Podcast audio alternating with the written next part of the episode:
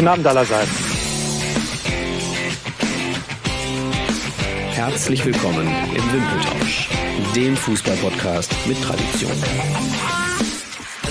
Mit Tradition und heute einen wunderschönen guten Abend zusammen. Guten Tag, guten Morgen, gute Nacht. Auch wieder mit Gast. Hallo Philipp, du bist nicht der Gast. Ich wollte gerade sagen, so wie ich hier anmoderiert werde, dachte ich schon, ich wäre Gast. Ja, schön, dass wir wieder zusammen sind. Ja, eine Woche, nachdem wir beim letzten Mal aufgenommen haben, doch schön wieder eine gewisse Regelmäßigkeit nach unserer Mini-Sommerpause zu haben. Freut mich. Hallo an alle, die lauschen. Nico. Genau, Nico, hallo, grüße dich. Ja, Philipp ist nicht Gast. Philipp ist der unangenehmste Kickbase-Mitspieler, den man haben darf oder kann. Stellt euch den Schlimmsten vor und dann einfach mal multiplizieren. Das ist einfach, ja, moin auch von mir. Und wir haben noch heute einen Gast, wie ich ja schon gesagt habe. Ganz kurz, dieses Kickbase-Spiel, ist das, wo ich mitspiele, aber eigentlich nur Karteileiche bin? Genau, also ihr müsst euch vorstellen, ich mache einen Podcast mit dem aktivsten und dem inaktivsten Mitspieler in dem Spiel. Ich habe noch nichts getan. Du hast nichts getan. Ich werde vermutlich auch nichts tun, aber jetzt bin ich raus und jetzt geht es um wichtigere Dinge. Alles gut, alles gut. Genau, und wir haben Folge 60, wenn ich mich recht entsinne, und das allererste Mal einen weiblichen Gast. Und zwar ist das, nein, hatten wir schon mal einen weiblichen Gast, aber das ist vor meiner Zeit. Vor deiner Zeit haben wir 2 Episoden mit Steffi Jones aufgezeichnet, die hervorragend sind. Und da kann ich auch nur jeden Hörer und jede Hörerin bitten, sich vor allem die zweite Hälfte dieser Folge nochmal oder den zweiten Teil nochmal anzuhören. Denn da geht es nicht so sehr um die Biografie, sondern sehr, sehr viel um Thematiken, die auch heute sehr, sehr aktuell sind. Und die Meinung von Steffi Jones sehr, sehr hörenswert. Danke dafür, Micha. Und zwar haben wir heute zu Gast Petra Tabarelli. Petra, dürfen wir oder können wir dem guten Alex Feuerherdt verdanken. Er war in der Folge 49 bei uns, hatte ein bisschen was zur Regelkunde und Schiedsrichterentscheidungen erzählt und sagte, wenn wir tiefer in die Materie einsteigen wollen, dann sollten wir Petra kontaktieren. Das habe ich gemacht. Ich habe Petra über Twitter kontaktiert und da ist sie aktiv unter dem Namen Clio MZ. Ansonsten übergebe ich jetzt gerne an Petra und später können wir noch ein bisschen was über deine Biografie erzählen. Ja, guten Abend, gute Nacht, guten Morgen auch von mir. Ich bin die Petra. Wenn wir gleich noch zu meiner Biografie kommen, dann mache ich es jetzt ganz kurz. Ich bin quasi freiberufliche Fußballhistorikerin. Quasi, weil, also ich habe Geschichte studiert, ich arbeite im Hauptjob als Archivarin, habe aber keinen Vollzeitjob und bin deswegen nebenberuflich sozusagen, ich bin Fußballhistorikerin und habe eine komische Nische von Fußballregelhistorie mir gesucht, die ich deshalb gesucht habe oder gefunden habe, weil ich ein Thema machen wollte. Also ich muss anders anfangen. Fußball, ich gucke schon immer Fußball, seit ich klein bin. Ich habe Geschichte studiert und ich dachte mir irgendwann, Mensch, du hast eigentlich von Fußballgeschichte so wenig Ahnung, das geht nicht, da musst du was machen. Aber ich bin jemand, ich grabe gerne. Also ich mag nicht erstmal 5 Jahre lang lauter Literatur lesen und damit ich auf einen gewissen Forschungsstand quasi komme, Wissensstand komme und habe gedacht, nee, ich brauche irgendwie ein Thema, das noch relativ unbeackert ist und kam da halt auch im Grunde durch Colinas Erben, durch Alex Feuerherdt eben auf die Idee, mit Fußballregeln mal zu gucken, was ist denn da. Und ganz interessant ist, es gibt im Internet zuhauf Seiten mit Chroniken, Chronologien zu Fußballregeln, aber interessanterweise unterscheiden die sich die Jahreszahlen oder was geändert wurde, die sind nie komplett und so weiter. Und dann habe ich mir gedacht, naja, das ist ja dann doch ganz interessant, was stimmt denn jetzt, was stimmt denn nicht? Und habe im Internet viele Protokolle vom IFAB, also von dem International Football Association Board gefunden. Das sind die halt die Regeln immer jedes Jahr neu durchgehen und überlegen, wollen wir was ändern, wollen wir was nicht ändern. Da immer Vorschläge von den nationalen FAs. Und konnte dann damit als Quelle Chronologien erstellen. Und das Thema hat mich nie richtig losgelassen, ehrlich gesagt. Und so bin ich jetzt quasi Fußballregelhistorikerin. Ganz kurz, Nico, du gehst ja gleich noch ein bisschen auf die Biografie von Petra ein. Ja. Sie hat schon viel erzählt, aber wirst du auch über Früff gleich noch sprechen, Nico? Ich hätte es nur angedeutet. Ja, pass auf, dann sparen wir uns das gleich, denn dann machen wir es jetzt auch noch. Ich finde es nämlich total toll, wie Früff sich definiert. Also Früff, für all diejenigen, die das nicht wissen, ist ein Fußball-Podcast, der mit wechselnder Besetzung über den Fußball spricht, und Früff bedeutet nichts weiteres als Frauen reden über Fußball. Also es ist genau das, Früff. So, und ein Satz in der Beschreibung des eigenen Podcastes lautet: Früff ist keine Sportschau in Rosa und keine Analyse von Spielerfrauen-Instagram-Profilen. Bei Früff geht es um Fußball. Punkt. Genau. So haben wir uns auch gegründet. Wir sind verschieden. Wir sind Fans, wir sind Fußballjournalisten, Fußballhistorikerinnen und wir haben einfach verschiedene Themen, seien es jetzt wirklich mal gesellschaftskritisch, als auch, ich glaube, wir hatten mal eine Folge über unsere Lieblingstrikots, meine ich. Also auch, oder Lieblingsspieler hatten wir mal auf jeden Fall. Also es ist jetzt nicht nur, also es ist auch gesellschaftskritisch. Ich glaube, unsere am häufigsten zitierte Folge ist die zur Causa Ronaldo. Aber es geht eben auch mal um, ja, leichtere Themen wie Lieblingsspieler, wobei auch das natürlich mitunter noch nicht unbedingt immer alles so leicht ist. Ja, ist aber hier bei Wimpeltauschen tatsächlich ein sehr, sehr traditionelles Thema, denn jeder Gast muss hier eine Frage beantworten. Solange ich hier noch sitze, wird es diese Frage geben. Messi oder Ronaldo? Darf ich einfach schweigen? Darfst du. Ein weder noch ist auch okay. Okay. Gut, ja. Was wir noch sagen müssen ist, wer die ganze Arbeit von Petra nachverfolgen will, der kann gerne bei nachspielzeiten.de kostenlos ihre kompletten Recherchen sich anschauen. Da kann man echt versumpfen und die Zeit verlieren. Schaut vorbei. Ansonsten bei Twitter sehr aktiv. Da wollte ich dich einmal kurz direkt fragen, warum auch viel auf Englisch? Das habe ich eigentlich in letzter Zeit erst angefangen. Früher habe ich eigentlich nur auf Deutsch immer geschrieben. Mittlerweile, also es ist echt so, ich glaube, in Deutschland wissen viele, dass ich existiere sozusagen und kommen zu mir, wenn sie irgendwelche Regelfragen oder Regelhistorie-Fragen eben wissen wollen. Und viele in England, also ich merke halt immer, es kommen immer die gleichen Fragen, aber mittlerweile halt vor allem Englisch, also zumindest kann ich es auf Englisch lesen, weil ich des Französischen, ich habe es zwar gelernt in der Schule, aber nicht so wirklich mächtig bin. Und dann dachte ich mir, naja, eigentlich wär's blöde, du weißt so viel, eigentlich müsstest du auch im Englischen ein bisschen bekannter werden und zwecks Reichweite sozusagen schreibe ich jetzt auf Englisch. Okay. Ansonsten für dich als Info, du sitzt hier mit 2 Duisburg-Fans und einem Dortmund-Fan und damit ihr wisst, wer Petra ist. Petra ist ein Mainz 05-Fan. Sie kommt, ich glaube, du arbeitest in Bingen am Rhein und ich glaube, das ist auch recht nah an Mainz, wenn ich mich jetzt recht entsinne. Ansonsten habe ich noch gehört, dein Vater ist Köln-Fan. Willst du was dazu kurz sagen? Naja, Karneval ist Karneval, ne? Ja. Bei uns heißt es ja Fasenacht, das ist ja noch so eine Sache. Also mein Papa ist, also tatsächlich sowohl meine Mama als auch mein Papa gucken schon immer Fußball, also auch bei meiner Mama, deren Eltern, Oma und Opa, haben auch beide schon immer Fußball geguckt. Also sprich, die Sache, dass Frauen sich für Fußball interessieren und eben auch für Fußball der Männer interessieren, ist eigentlich völlig normal bei mir gewesen. Mein Papa war tatsächlich lang Jugendtrainer in einem Ort namens Rechtingshausen. Den kennen Schiedsrichter besonders gut wegen der Firma Allzweck. Das war eine Firma oder ist eine Firma, die habe ich gerade seinen Namen vergessen, so peinlich jetzt, super. Ich sag's gleich, gehört hat, der hat damals eine Schiedsrichter-Utensilien-Firma gegründet, weil er gesagt hat, ja, ich möchte Sets anbieten, in denen die ganzen Schiedsrichter-Sachen eben zusammengefügt sind das allerdings hat eigentlich nichts mit meinem Papa zu tun. Das war jetzt wieder abgeschwiffen. Mein Papa war Jugendtrainer bis 81 und es war eine Vorgabe von meiner Mama, kein Kind, solange du noch da Trainer bist, an der Seite. So kam ich nach 81 auf die Welt.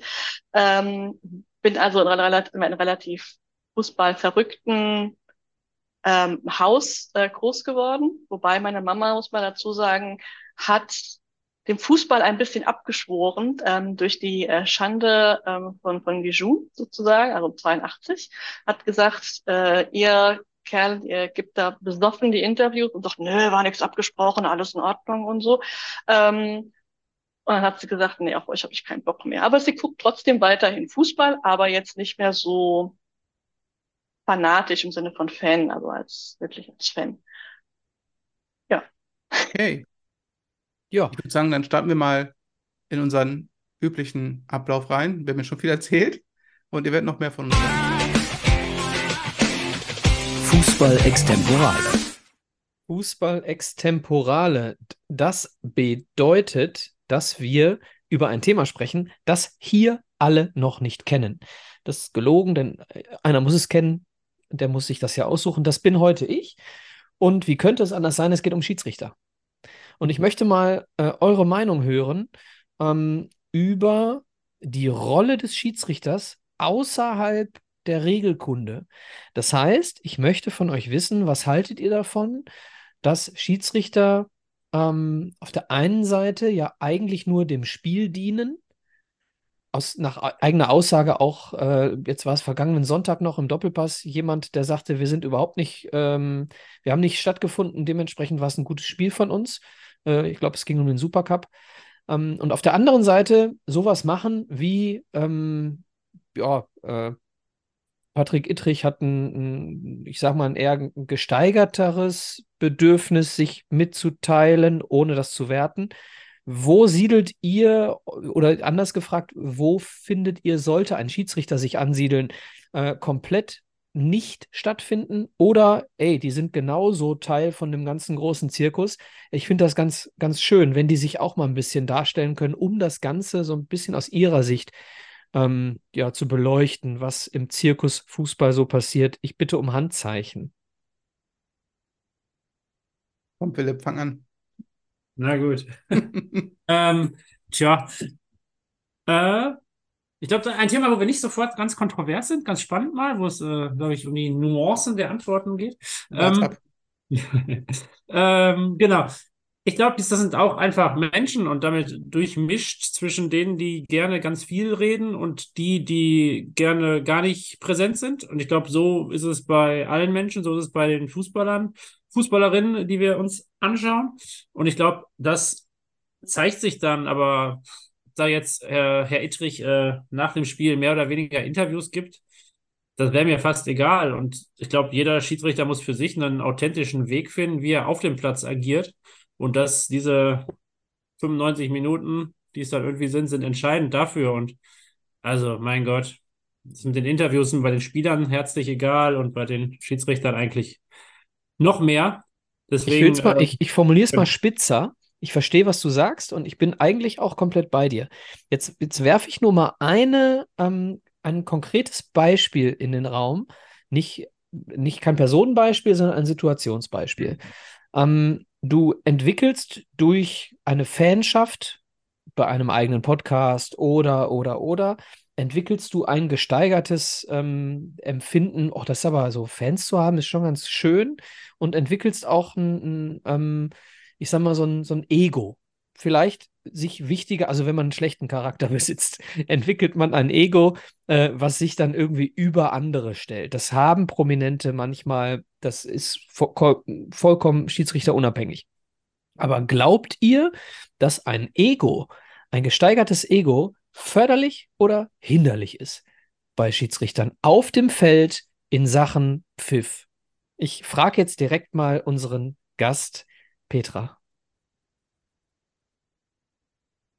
Ja,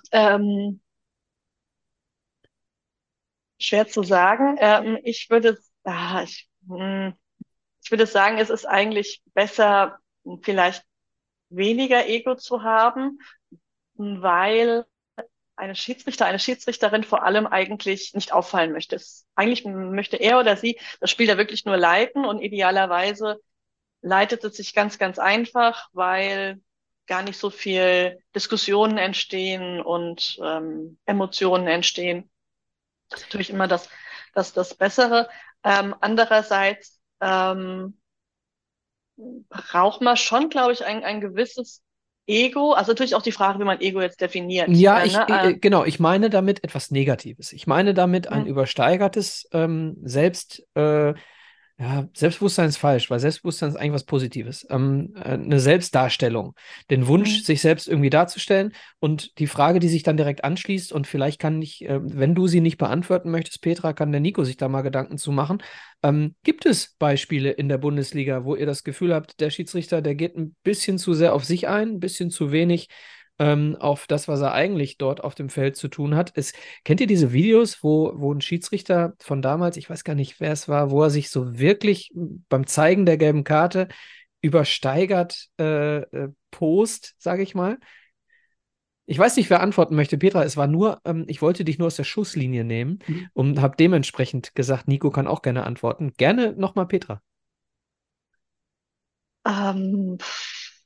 Versteigert. Ja, ich will da jetzt auch niemanden irgendwie in die Mangel hauen, ne? Darfst du. Aber guck mal, Petra, wenn du sagst, du möchtest niemanden da in die Pfanne hauen, dann heißt es ja, dir fällt jemand ein. Aber ich persönlich wüsste jetzt keinen Deutschen. Ich denke immer direkt an Chakir und an, wie heißt der, Lahoz oder so, wie heißt der aus Spanien, der Schiedsrichter, Mateusz Lahoz. Der hat ja echt mit Karten um sich geworfen und am Ende sogar beim letzten Spiel sogar noch wurde nochmal verabschiedet, wo ich mir überlege, gab es jemals einen deutschen Schiri, der so einen Abschied bekommen hat, wie er es in Spanien bekommen hat? Also okay, aber da sind wir doch direkt.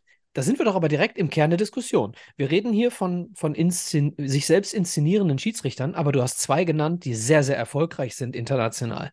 Also kann es ja gar nicht so schlecht sein, Philipp. Ja, genau. Also ich meine, wenn du fragst, ist was Negatives schlecht? Natürlich. Das heißt, im Endeffekt muss man ja halt über den neutralen Begriff sprechen. Also so ein hohes Bedürfnis daran, sichtbar zu sein nach außen. Das kann ja positiv und negativ sein. Und ich finde, der Schiedsrichter muss halt authentisch sein. Und da gibt es manche Schiedsrichter, die vielleicht viel stärker in der Kommunikation sind, in der Sichtbarkeit sind, viel präsenter sind, damit auch die Möglichkeit haben, ein Spiel vielleicht auch schon von vorhinein ruhiger zu halten, wie einen Dennis Aitekin oder sowas, der viel im Austausch ist und auch auf die Spieler eingeht und somit natürlich irgendwie auch stärker in den Vordergrund rückt, weil er auch mal im Gespräch ist oder sowas. Aber also deswegen, ich glaube, das muss einfach zu dem Schiedsrichter und der Person passen. Ich glaube, das ist das, was wichtig ist, und ich finde es schwierig, wenn die sich verstellen. Und wenn du jetzt einen Schiedsrichter hast, der inhaltlich, also vom Pfeifen her, wirklich gut ist, aber einfach ein sehr extrovertierter Mensch ist und der irgendwie auch seine Motivation daraus zieht, dass er da in der Präsenz ist, aber gleichzeitig gute Arbeit macht, dann hätte ich damit überhaupt gar kein Problem. Und man muss ja nicht unbedingt verwechseln zwischen, ich will mich darstellen, indem ich eine rote Karte gebe. Es kann ja auch sein, dass ich einfach durch gute Leistungen mich darstellen will. Und ich glaube, da ist das System, was dahinter steht, schon gut genug, dass jemand, der dreimal in Folge eine rote Karte gibt, um in der Presse zu sein, vielleicht das vierte Spiel nicht mehr pfeift. Also da bin ich schon optimistisch genug, dass da auch eine gewisse Filterungsfunktion besteht. Deswegen, ich bin da ganz... Soll der pfeifen, und was danach passiert, ist mir egal. Okay, ich will mal nicht nur Fragen stellen. Ich will auch mal eine Meinung kundtun. Ich habe gerade Patrick Ittrich genannt. Für mich nimmt er sich in den letzten Monaten ein bisschen zu wichtig. Das ist eine von außen betrachtete Beobachtung, die vollkommen falsch sein kann. Und ich finde, Philipp, du hast es gerade gesagt, die Aufgabe, Petra war es, glaube ich, die Aufgabe eines Schiedsrichters ist es, das Spiel eigentlich unauffällig zu leiten, sodass es alles funktioniert. Und ich habe das Gefühl, es existiert bei dem einen oder anderen Schiedsrichter ein gesteigertes Bedürfnis danach, so wichtig zu sein wie die Spieler, die er dort leitet. So, das ist meine Meinung, die kann völlig falsch sein, aber ich wollte zumindest mal nicht nur Fragen stellen. Ich glaube, Nico und Petra wollten noch was sagen. Petra? Wolltest du noch was sagen? Ja, genau. Wer mir eingefallen ist tatsächlich, aber eben auch nicht nur so als Negativbeispiel, ist Colina tatsächlich. Also Colina hat, glaube ich, ja sich sehr gut auf dem Feld kann ja nichts für seine präsentiert. Augen. Ja, ne, also es ist ja auch eine gewisse Selbstdarsteller, weil er hat es schon dargestellt, sag ich jetzt mal, aber er war der beste Schiedsrichter schlecht weithin und also es ist, ja, wie schon gesagt wurde, es ist nicht unbedingt schlecht, wenn man jetzt wirklich ein Ego hat und das eben auch präsentiert. Das, also ja, es kommt immer ein bisschen auf den Typen drauf einfach an. Ne? Ja, Philipp hat, glaube ich, ein Wort gesagt, Authentizität. Ne? Also wenn es um Charisma geht, um echtes Charisma, dann bin ich vollkommen bei euch. Wenn es so ein bisschen drüber ist, wenn die authentische Schiene verlassen wird, weil man noch irgendwie oben einen draufsetzen möchte, dann finde ich es eher negativ. So ist mein Schlusswort, Nico. Was ich nur sagen will, ist, du sagst auch ein bisschen die Außendarstellung und Ittrich ist ja bei Twitter relativ aktiv. Für mich ist die Frage, was für einen Inhalt er preisgibt, weil für mich müsste man halt schauen, beste Beispiel sind Gräfe, der ist ja auch relativ aktiv, aber hat seine Karriere jetzt beendet. Baba Grafati, nachdem er die Karriere beendet hat, ist auch relativ aktiv in Social Media bzw. in Beurteilung von anderen Schiedsrichtern. Solange ich selber aktiv bin, wie es halt Ittrich ist, würde ich niemals irgendwelche Urteile über die anderen Schiedsrichter äußern. Also da sollte er sich, ich weiß nicht genau, was er macht, ich verfolge ihn nicht. Da könnt ihr mich gerne aufklären. Ich bin zwar bei Twitter aktiv, aber nicht so sehr, dass ich Ittrich folge. Na, er ist zumindest sehr, sehr aktiv in Sachen Einladungen annehmen für Podcasts. Ich glaube, der ist jede zweite Woche bei Ewald Lien und Michael Born, so ungefähr. Und da sehr, sehr gerne am Mikrofon, so will ich es mal formulieren. Und hat ja auch nun auch selber auf Twitter und anderen Kanälen eigene Sachen. Aber er trifft nicht Urteile über die anderen aktiven Schiedsrichter, die aktuell pfeifen. Weil da würde ich mich. Also ja, glaube ich nicht. Gut, okay.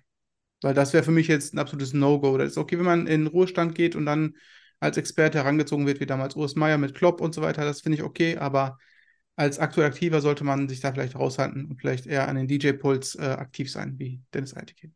Okay, dann lass uns das Thema beenden. Oder ist dieses Handheben von Philipp tatsächlich absichtlich gewesen? Ja, klaro. Du hast doch gesagt, wir sollen die Hand heben. Genau, eine letzte Perspektive noch von mir, der sich jeden Sonntag, jeden ist vielleicht übertrieben, aber hier und da selber nochmal auf den Fußballplatz bewegt. Ich freue mich immer sehr über den Schiedsrichter, mehr als über einen 13. Auswechselspieler bei einem der beiden Mannschaften. Also klar, der soll unsichtbar sein, aber der ist mir schon sehr wichtig, weil er dafür sorgt, dass das ganze Spiel dann doch irgendwie viel besser abläuft, als wenn man da wieder irgendeinen Betreuer aufs Spielfeld stellen muss, was keiner machen will. Also an der Stelle... wenn man mal so über alle Mannschaften denkt, vielen Dank an alle, die das machen und da jedes Vollkommen Mal richtig. Sonntag oder Samstag oder wann auch immer die teilweise nicht ganz so qualifizierten Kommentare von Spielern, Spielerinnen und Zuschauern mitbekommen. Deswegen, trotz Unsichtbarkeit ist gut, Dasein ist auch wichtig. Bin vollkommen bei dir und meine Frage galt komplett einzig und allein der Profiriege. Ne? Also da so den Unterschied möchte ich schon machen. Okay, dann würde ich sagen, haben wir hier das hier. Das Thema des Monats. Wie könnte es anders sein? Das Thema des Monats ist natürlich unser Gast Petra Tabarelli und wir drehen das Ganze mal so ein bisschen um heute. Nico? Was war die Idee dahinter? Ja, die Idee war eigentlich, also wenn ihr uns schon länger gehört habt, wir haben mit Alex Feuerherdt einen Quiz gemacht, wir haben mit dem Christian Straßburger einen Quiz gemacht. Jetzt haben wir eine Expertin da, die ein Quiz für uns vorbereitet hat und ein bisschen in die Tiefen der Regelkunde eingestiegen ist. Und sie wird uns jetzt ein paar Regeln vorlesen, und zwar immer 3. Und davon ist eine wahr und 2 sind fake. Und Nico hat alles vorher schon gegoogelt und tut so, als wüsste er es. Genau. Nein, Petra hat sich die Mühe gemacht und würde jetzt nach und nach alte historische Regeln, die kurios sind, absurd sind, die man sich niemals vorstellen könnte, uns vorstellen. Und nach jeder Runde würden wir kurz ein bisschen über diese Regel philosophieren. Da eine Anschlussfrage von mir. Frage an uns alle oder der Reihe nach? Wie ihr möchtet. Es gibt 6 Fragen, hast du gesagt, ne? 6 Fragen und noch eine zum Warmwerden. Ja, dann lass uns zum Warmwerden alle beantworten und die 6 Fragen dann dritteln. Was haltet ihr davon? Finde ich gut. Petra, the stage is yours. Okay. Also ich habe tatsächlich mich jetzt mal als Quizmasterin oder Fragen Kompositeurin versucht. Ich hoffe, die nicht richtigen Fragen sind nicht allzu offensichtlich oder mal gucken. Also wie gesagt, erstmal zum Warmwerden. Das ist jetzt keine Regelfrage, aber hat was mit Schiedsrichterei zu tun. 1878 setzte erstmals ein Schiedsrichter eine Pfeife ein. Es war eine Messingpfeife ohne Kugel. Erfinder war John Hudson, der bereits in den 1860ern die Trillerpfeife erfunden hatte. Aber wie kam er auf die Idee? A. Er wurde fast von einem Zug überfahren, der nur knapp vor ihm mit quietschenden Bremsen halten konnte. Die Rassel seines Sohnes war ihm nicht laut genug. Ihm fiel seine Geige herunter und zerbrach. Er wollte nicht immer mit 2 Fingern pfeifen. Kann ich die Antwort nochmal hören? Ich habe auf den, ja, ich habe auf den Hudson River gewartet. Nee, kam nicht, sorry.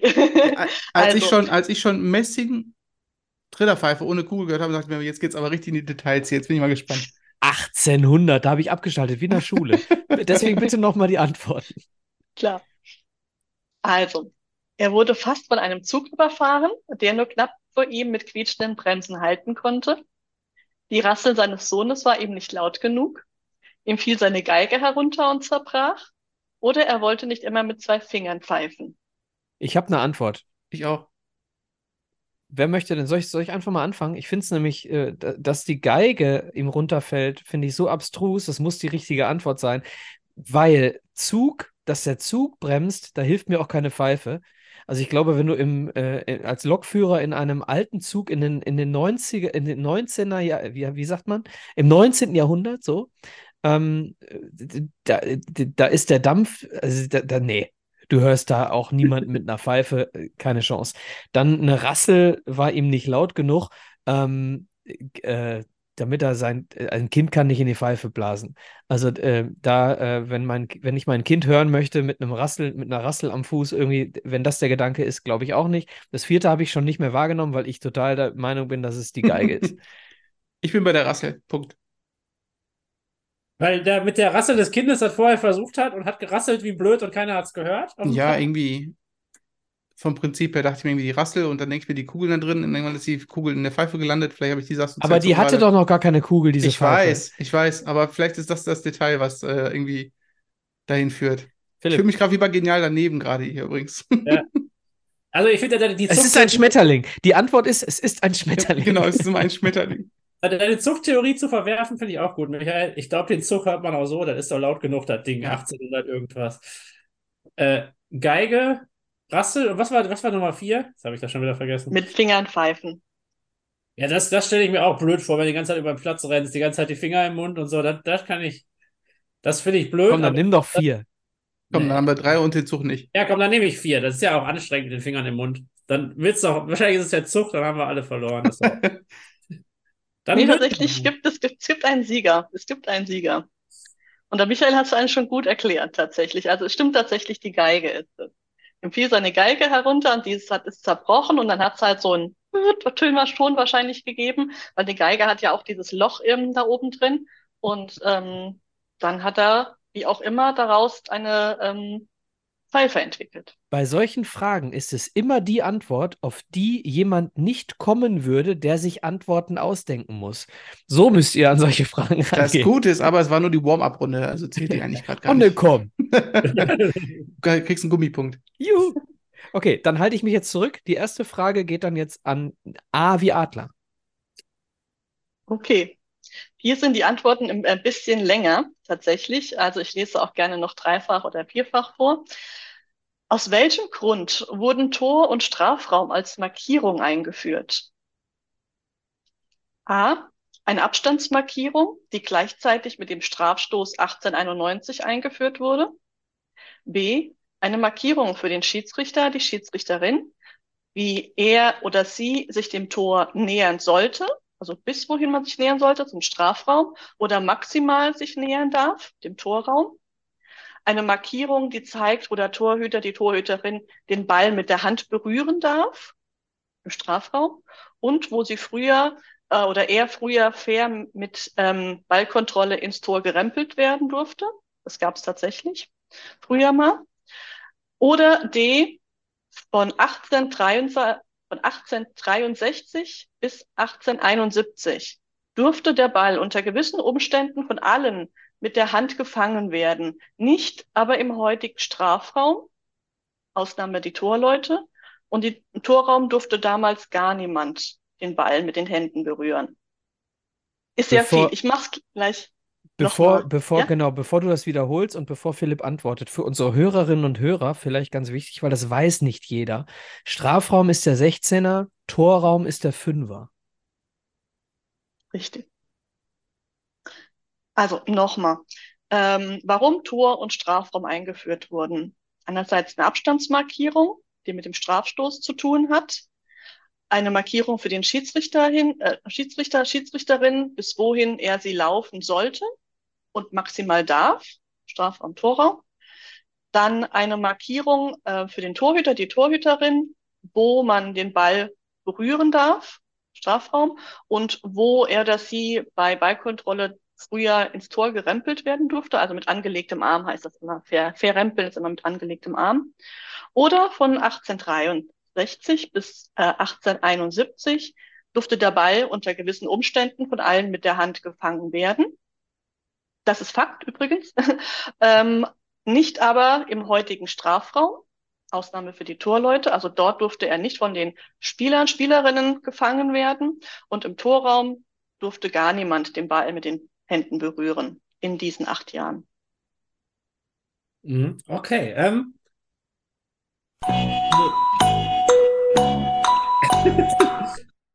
Ich dachte, ich soll erstmal laut darüber nachdenken, bevor ich hier direkt unter Druck gesetzt werde. Ich würde sagen C oder D. Ich glaube, A oder B für Schiedsrichter, Variante B finde ich ein bisschen, weiß ich nicht, überzeugt mich nicht, und ich glaube, dieses Strafstoß und Bestrafen und so, das, glaube ich, kam irgendwie erst später oder sowas. Ich würde sagen, das mit dem Rempeln klingt witzig. Wir nehmen C. Okay, also das Rempeln gab es tatsächlich. Das wurde auch nie richtig verboten in dem Sinne, aber früher war es tatsächlich so, dass man den Torhüter rempeln durfte, also wie gesagt, fair mit angelegtem Arm, sobald der Ballkontrolle hatte. Deswegen, wenn ihr irgendwelche alten, also so aus den 50 oder auch aus den 20er, 30ern seht, ihr seht ganz, ganz häufig die Torhüter den Ball wegfausten, weil die wollten ganz einfach den Ball nicht fangen, weil sie damit immer Gefahr liefen, dass jemand angerast kam, so quasi, und quasi den Torhüter mit Ball einmal ins Tor befördert hat. Das war tatsächlich früher mal so. Also das ist die Entstehung des Safety beim Football tatsächlich. Ja, und tatsächlich, also Fußball und Football haben ja auch, und Rugby auch, ist ja früher alles Football, ne? Das hat sich ja alles so ein bisschen vermischt. Also auch zum Beispiel diesen Ball, den man fangen konnte bis 71, auch in den FA-Rules und so weiter, hieß auch Fair Catch. Und es war tatsächlich ein Fair Catch. Also man durfte damals den Ball direkt aus der Luft fangen, und dafür erhielt man einen ungehinderten Schuss, einen Free-Kick nämlich. Der Freistoß war bis 1871 eine Belohnung dafür, dass jemand den Ball direkt gefangen hat. Und erst später, 3 Jahre später, wurde es eine Bestrafung bei Fouls. Die Frage, die sich jetzt anschließt, hat Philipp jetzt also Unrecht, ne? Philipp hat Unrecht, es hat was mit dem Strafstoß zu tun tatsächlich.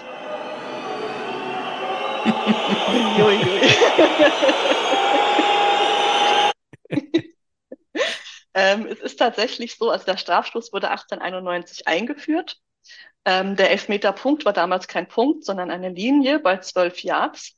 Es gab 2 weitere Linien, jeweils 6 Yards davon entfernt, also bei 18 und bei 6 Yards. Das entspricht quasi dem 16er und dem 5er, umgerechnet in Meter.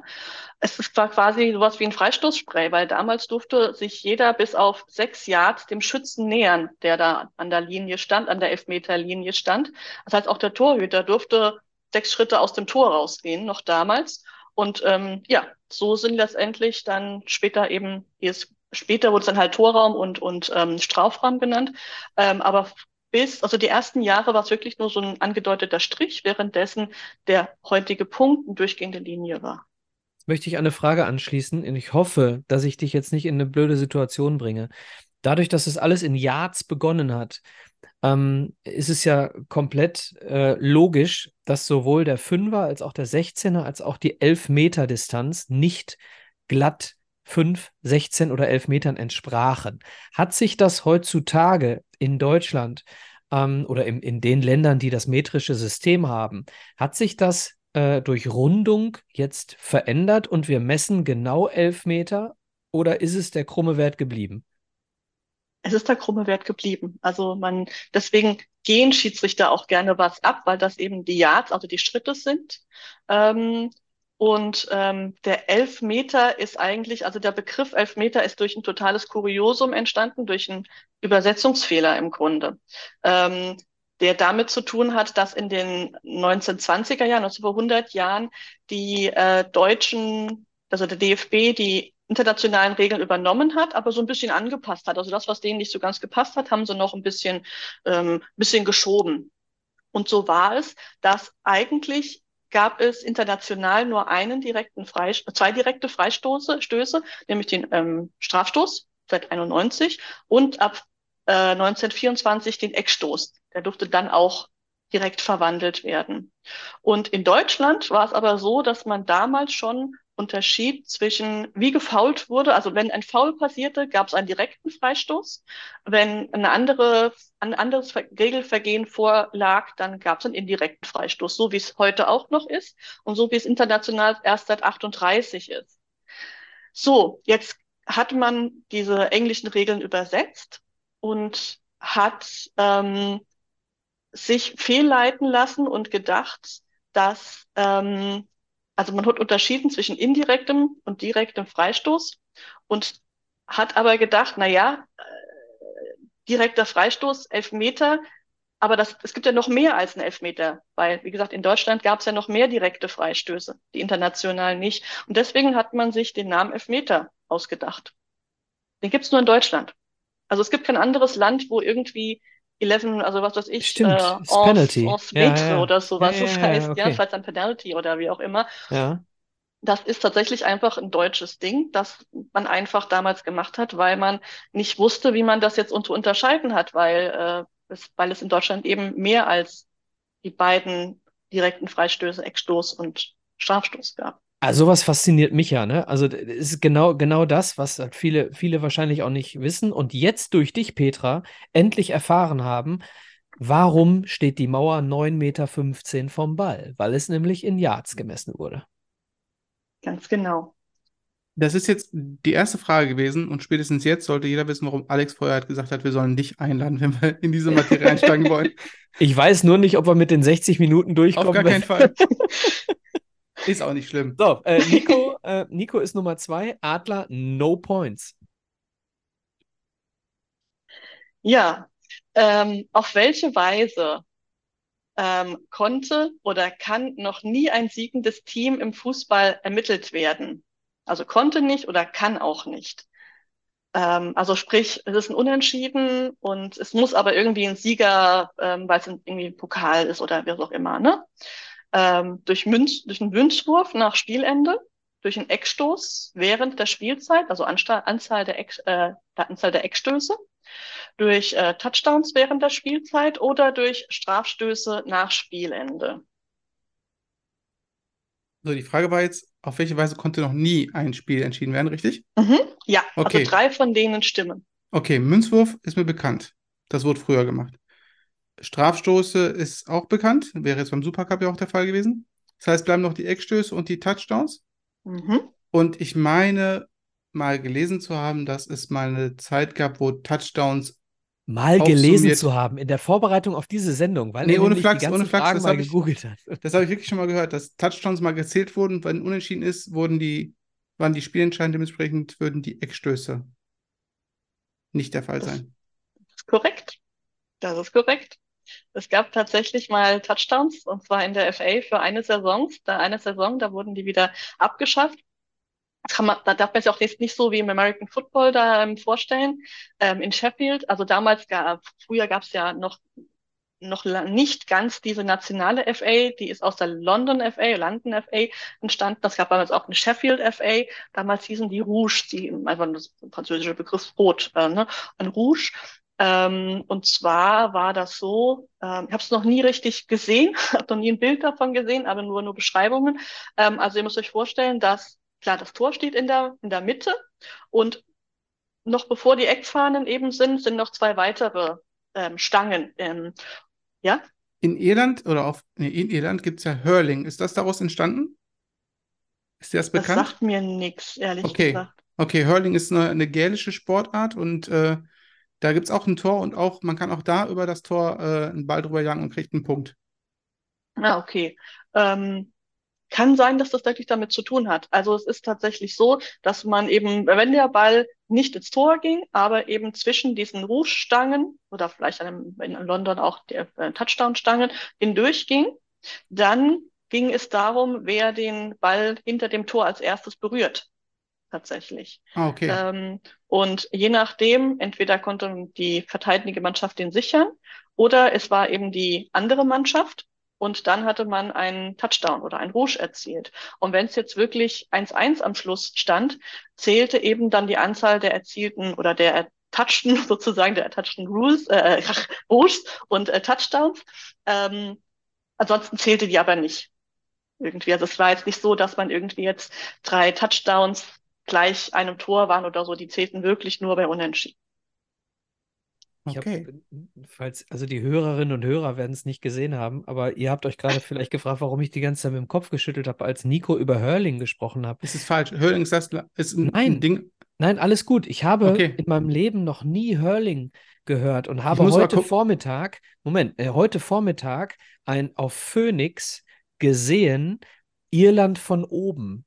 Ja. Das war eine Dokumentation über Irland und da wurde über diese Sportart gesprochen und ich habe gedacht, Wahnsinn, ich bin 43, fast 44, habe diese Sportart noch nie gehört und an dem gleichen Abend höre ich die direkt nochmal. Ja. Aber ich muss mich korrigieren, Hurling ist nochmal was anderes. Hurling, ist mir eingefallen, ist ein... mit flachen Stöcken. Genau, ist so ein Ding zwischen Lacrosse und Feldhockey und das, was ich meinte... So ist Eishockey entstanden übrigens. Und was ich meine, ist Gaelic. Das ist eine gälische Sportart, das ist das, was ich meinte mit dem Tor. Aber lustig, dass ich an einem Tag zweimal Hurling höre, nachdem ich das 43,9 Jahre nicht gehört habe. So ist das. So, sehr ansehnlich. Was uns noch fehlt für diese Frage ist das hier, natürlich, darf nicht fehlen. Nico, der nicht gegoogelt hat und die Antwort natürlich wusste. Danke, mein Papa, meine Mama und meine Eltern. Besonders meine Eltern, wie Mario Basler zu sagen pflegt. So, jetzt kann ich nur verlieren. Was war das Besondere am Einwurf in den FA-Rules und den Sheffield FA-Rules bis 1886, also bis die Laws of the Game, bis vom IFAB eingeführt wurden? Also das war das Besondere. 3 davon stimmen nicht, 1 davon stimmt. Man musste für den Einwurf 3 Schritte Anlauf nehmen. Der Ball musste parallel zum Boden eingeworfen werden. Der Einwurf musste mit einer Hand ausgeführt werden. Der Ball war erst im Spiel, wenn er auf dem Boden aufgekommen war. Ach so, Entschuldigung, ich habe den Cut zwischen den Antworten. Ach so, Entschuldigung. Nicht ganz verstanden. Nochmal bitte. Alles gut. Also parallel zum Boden. Also entweder mit 3 Schritten Anlauf. Okay. Mhm. Ball parallel zum Boden. Das ist B, ne? Dann parallel zum Boden ist B. Genau. Ja. C mit einer Hand. Und D erst im Spiel, wenn er einmal auf dem Boden aufgedotzt ist. Und die Frage ist, was stimmt? Ja. Dann sage ich D wie Dora. Klingt für mich am logischsten, dass der Ball erst einmal aufkommen muss. Ist wahrscheinlich komplett falsch. Ja, du hast ja eben gesagt, es wäre immer meistens die Frage, die am skurrilsten ist. Parallel zum Boden also. Tatsächlich so, ja. Ach, verdammt. Okay, ist das nicht am Rugby so? Der Fairness halber muss ich jetzt an dieser Stelle auch. Ja, ich hätte meinem Konzept treu bleiben sollen. Ja. Aber ich glaube, das ist beim Rugby auch immer noch so, wie Nico auch gerade sagte, dass man die Bälle immer so genau gerade da reinwirft und dann... Werden die doch hochgehoben, die Jungs dann, ne? Und mussten den Ball fangen. Das kann halt auch echt wirklich gut sein, dass einfach im Rugby das sich nie verändert hat, dass das nicht angepasst wurde einfach, weil halt... Aus Gründen, genau. Okay, es steht 1:0 für Nico. Und mit Nico fangen wir jetzt an, damit das Ganze... Nee, Nico muss den letzten machen, damit wir noch irgendwie den Druck aufbauen. Dann, Adler, du hast gerade angefangen, dann... Ach komm, dann machen wir das ganze Ding rückwärts, dann fange ich jetzt an. Okay. Um 1870 änderten sich die Einwurf-, Abstoß- und Eckstoßregeln zu unseren heutigen Regeln. Aber wie war es davor? Wer durfte damals das Spiel fortsetzen? Bei Einwurf, Abstoß und Eckstoß. Immer nur genau derjenige oder diejenige, der oder die den Ball zuletzt berührt hatte, das Team, das den Ball im Aus als erstes berührte, der Schiedsrichter, oder es gab noch keinen Einwurf, Abstoß oder Eckstoß, ging der Ball ins Aus, gab es Anstoß vom Mittelkreis durch das Team, das den Ball nicht ins Aus befördert hatte. Oh Gott. So, wenn ich jetzt wieder zurückgehe zu meiner Theorie, dann sind A und B raus, weil darauf wäre ich auch gekommen, mir diese Idee, wobei es schon abstrus, dass der den Einwurf machen darf, der im Aus den Ball zuerst berührt hat. Also Petra, wenn du dir das ausgedacht hast, dann möchte ich einmal so ein bisschen in deinen Kopf gucken können. Ich nehme aber trotzdem A und B nicht. So, C war, hilf mir. Schiedsrichter. Dass der Schiedsrichter es tut. Und D war dann, dass es immer im Mittelkreis passiert. Mhm. Immer durch das Team, das den Ball nicht ins Aus befördert hat. Ich muss mir mal ganz kurz ein bisschen was verschaffen hier.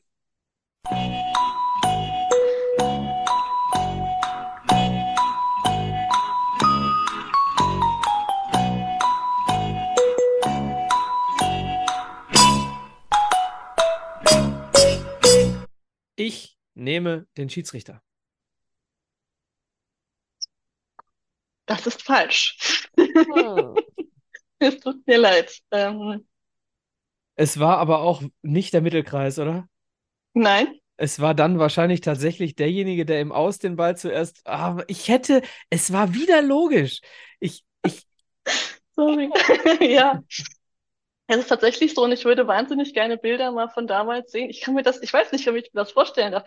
Rennen da wirklich, also der Ball geht ins Aus und alle rennen erstmal zum Ball und versuchen den irgendwie als erstes irgendwie anzutatschen und den unter Kontrolle zu bekommen. Ich habe keine Ahnung, wie das damals aussah, aber es ist tatsächlich so, Einwurf bekommt das Team, von dem ein Spieler eben den Ball als erstes im Aus berührt, und zwar sowohl hinter dem Tor als eben auch seitlich. Okay, also gehe ich als Verlierer aus diesem ganzen Quiz raus, weil ich meiner Linie nicht treu geblieben bin, die ich anderen als Klugscheißer hier auf den Weg gegeben habe. Wunderbar. Sehr gut. Ja, aber hast du immerhin die Aufwärmfrage richtig. Den Gummipunkt. Die war ja auch wichtig. Danach mache ich übrigens einen Cut. Nach dieser Aufwärmfrage, das wisst ihr jetzt noch nicht. Ihr werdet, wenn ihr die Folge nachher hört, werdet ihr danach nur noch den Abspann hören. Aber die Regel gab es ja, da wäre ja Bandenwerbung ja sowas von lukrativ gewesen damals, wenn du siehst, wie die Leute gegen die Banden geknallt sind. Das wäre ein Träumchen gewesen, oder? Ja. Philipp, ich glaube, du bist dran. Ich sag C. Dann, ey, ja, mach mal Druck jetzt auf mich. Zu 25%. Also. Ja, Philipp, du bist der Einzige, der noch Druck machen kann. Ne? Wenn du jetzt falsch antwortest, kann Nico machen, was er will. Also, nicht nur die FIFA entscheidet im IFAB über Regeländerungen, sondern auch die Fußballverbände von England, Schottland, Wales und Nordirland. Der walisische Verband hatte eine Idee, wie man für eine bessere Achtung des Schiedsrichters, der Schiedsrichterin sorgen könne. Was schlug er 1975 und 1978 vor, was allerdings nie die erforderliche Mehrheit im Gremium fand? Warum habe ich nur 1800er-Fragen bekommen, stelle ich an dieser Stelle. 1975, da war ich schon fast auf der Welt. Du hast die Reihenfolge festgelegt gerade. Ja, und es halt vor allem... Skurrile Fragen. Und die sind halt eher so die älteren. Sonst kennt man ja die Regeln quasi heute schon. Aber in diesem Fall ist tatsächlich erst in den 70er Jahren hatte der zweimal eben das Gleiche vorgeschlagen, was allerdings halt nie Regel wurde und deswegen auch nicht so wirklich, vielleicht hoffentlich nicht so bekannt ist. Also, A, ein zweiter Schiedsrichter sollte eingeführt werden. B, die Zeitstrafe sollte eingeführt werden. C. Jede Art von Beschwerde gegen den Schiedsrichter, gegen die Schiedsrichterin sollte mit einem Platzverweis geahndet werden. Oder alle Freistöße sollen direkte Freistöße werden. So, wenigstens ist hier alles möglich. Das macht es aber nicht besser. Jede Antwort hätte man sich ausdenken können. Viel Spaß. Kannst du die nochmal vorlesen, bitte? Ja, klar. Also A, zweiter Schiedsrichter. B, Zeitstrafe. C, auf jede Art von Beschwerde, Platzverweis. Oder D, nur noch direkte Freistöße. Also Zeitstrafe gibt es ja zumindest in der Jugend und irgendwo anders mal. Das finde ich jetzt nicht so abstrus, dass man das glaube ich, kann sein, dass es das ja auch schon mal irgendwo in den Profis gab, was auch immer. Noch nicht. Gab es noch nie? Ja. Okay. Ja. Ey, ja. Das war eine Hilfestellung. Doch, guck sie dir an. Das war die richtige Antwort. Nein. Alle Antworten gab es tatsächlich noch nie. Okay. Ja, genau, gab es noch nie. Also wurden mal Tests gemacht zu allem Möglichen von denen, aber keine von denen war jemals im Regelheft von internationalen Regeln drin.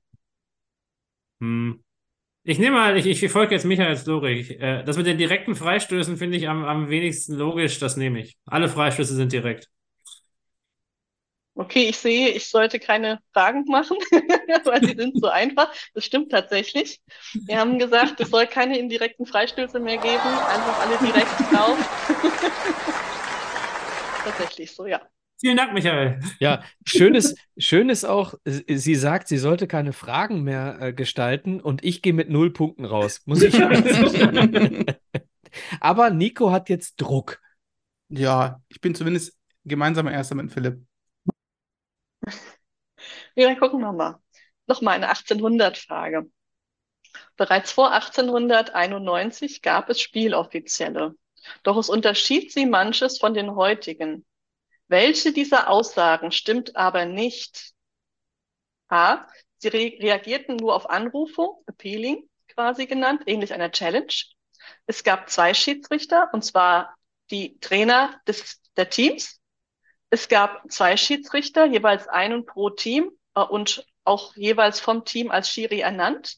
Oder D. Der Schiedsrichter durfte erst ab 1888 das Feld betreten. Was stimmt nicht von den 4 Aussagen? Eine Challenge quasi. Boah, krass, 3 Stimmen. Das ist absurd, ne? 3 Stimmen, ja, 3 Stimmen tatsächlich. Diese Art von Challenge, dass die Trainer quasi auch die Schiedsrichter waren, dass es 2 Schiedsrichter gab, die jeweils von dem Team, also pro Team quasi hat einen Schiedsrichter nominiert, oder der Schiedsrichter durfte ab 88 das Feld betreten. Okay, also A und D nehme ich raus, weil die B und C sich ähneln. Deswegen denke ich mir, einer von den beiden fällt raus. Hat nie existiert. Das ist die Frage, ob es die Trainer sind oder ob es Spieler waren, die nominiert wurden als Schiris. Von Spielern habe ich eigentlich gar nichts gesagt. Aus dem Team hattest du gesagt, ne? Nee, jeweils pro Team. Also nicht aus dem Team, sondern pro Team. Also ich sage jetzt mal, du stehst an der Seite, bist Fan und das Team A sagt, du machst heute unseren Schiri und entscheidest quasi. Nico, denkst du ein bisschen an die Zeit? Ich nehme einfach B. Unbegründet. Ich nehme einfach mit den Trainern. Die Trainer? Ja. Leider falsch. Nein. Tatsächlich. Es ist tatsächlich die andere Antwort. Nein! Es gab damals, ja. Die wurden damals auch Umpires genannt, also tatsächlich wie im Tennis.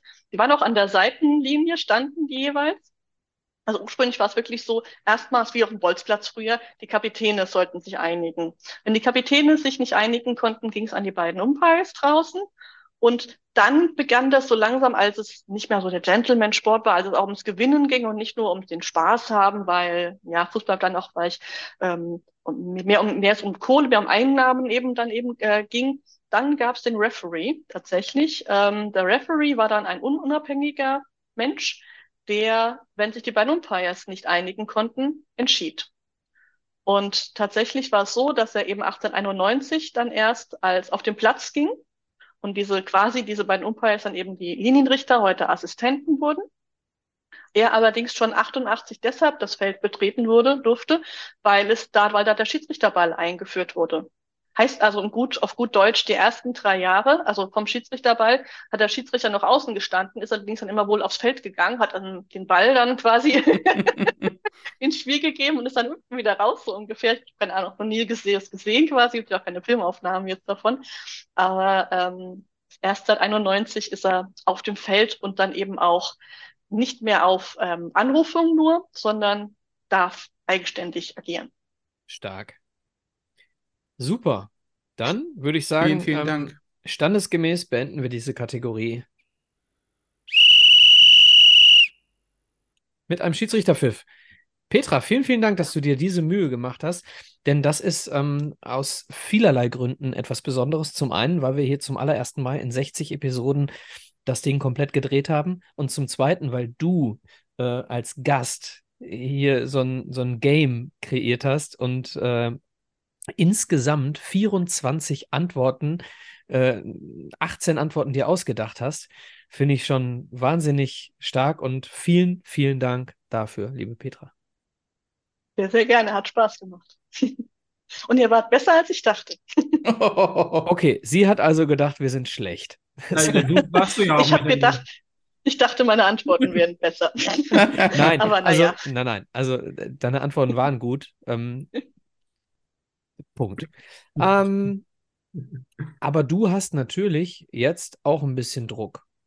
Denn es ist ja so, dass wir trotzdem noch eine Kategorie haben, Nico, in der in der Petra auch etwas wissen, raten, antworten muss. Das machen wir gleich. Okay.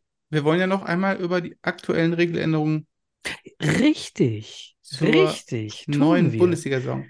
Genau. Ja, also ganz kurz, ja, gerne. Weil wir jetzt ausnahmsweise mal tagesaktuell sind. Ne? Normalerweise sind wir ja zeitlos, aber weil wir jetzt eben tatsächlich 2 Tage vor dem Eröffnungsspiel Bayern gegen Bremen rauskommen mit dieser Episode, super Idee.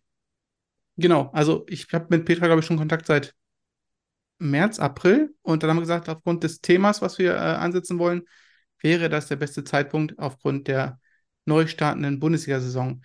Wir hatten uns überlegt, dass wir ein bisschen über die Änderungen im Regelwerk sprechen wollen.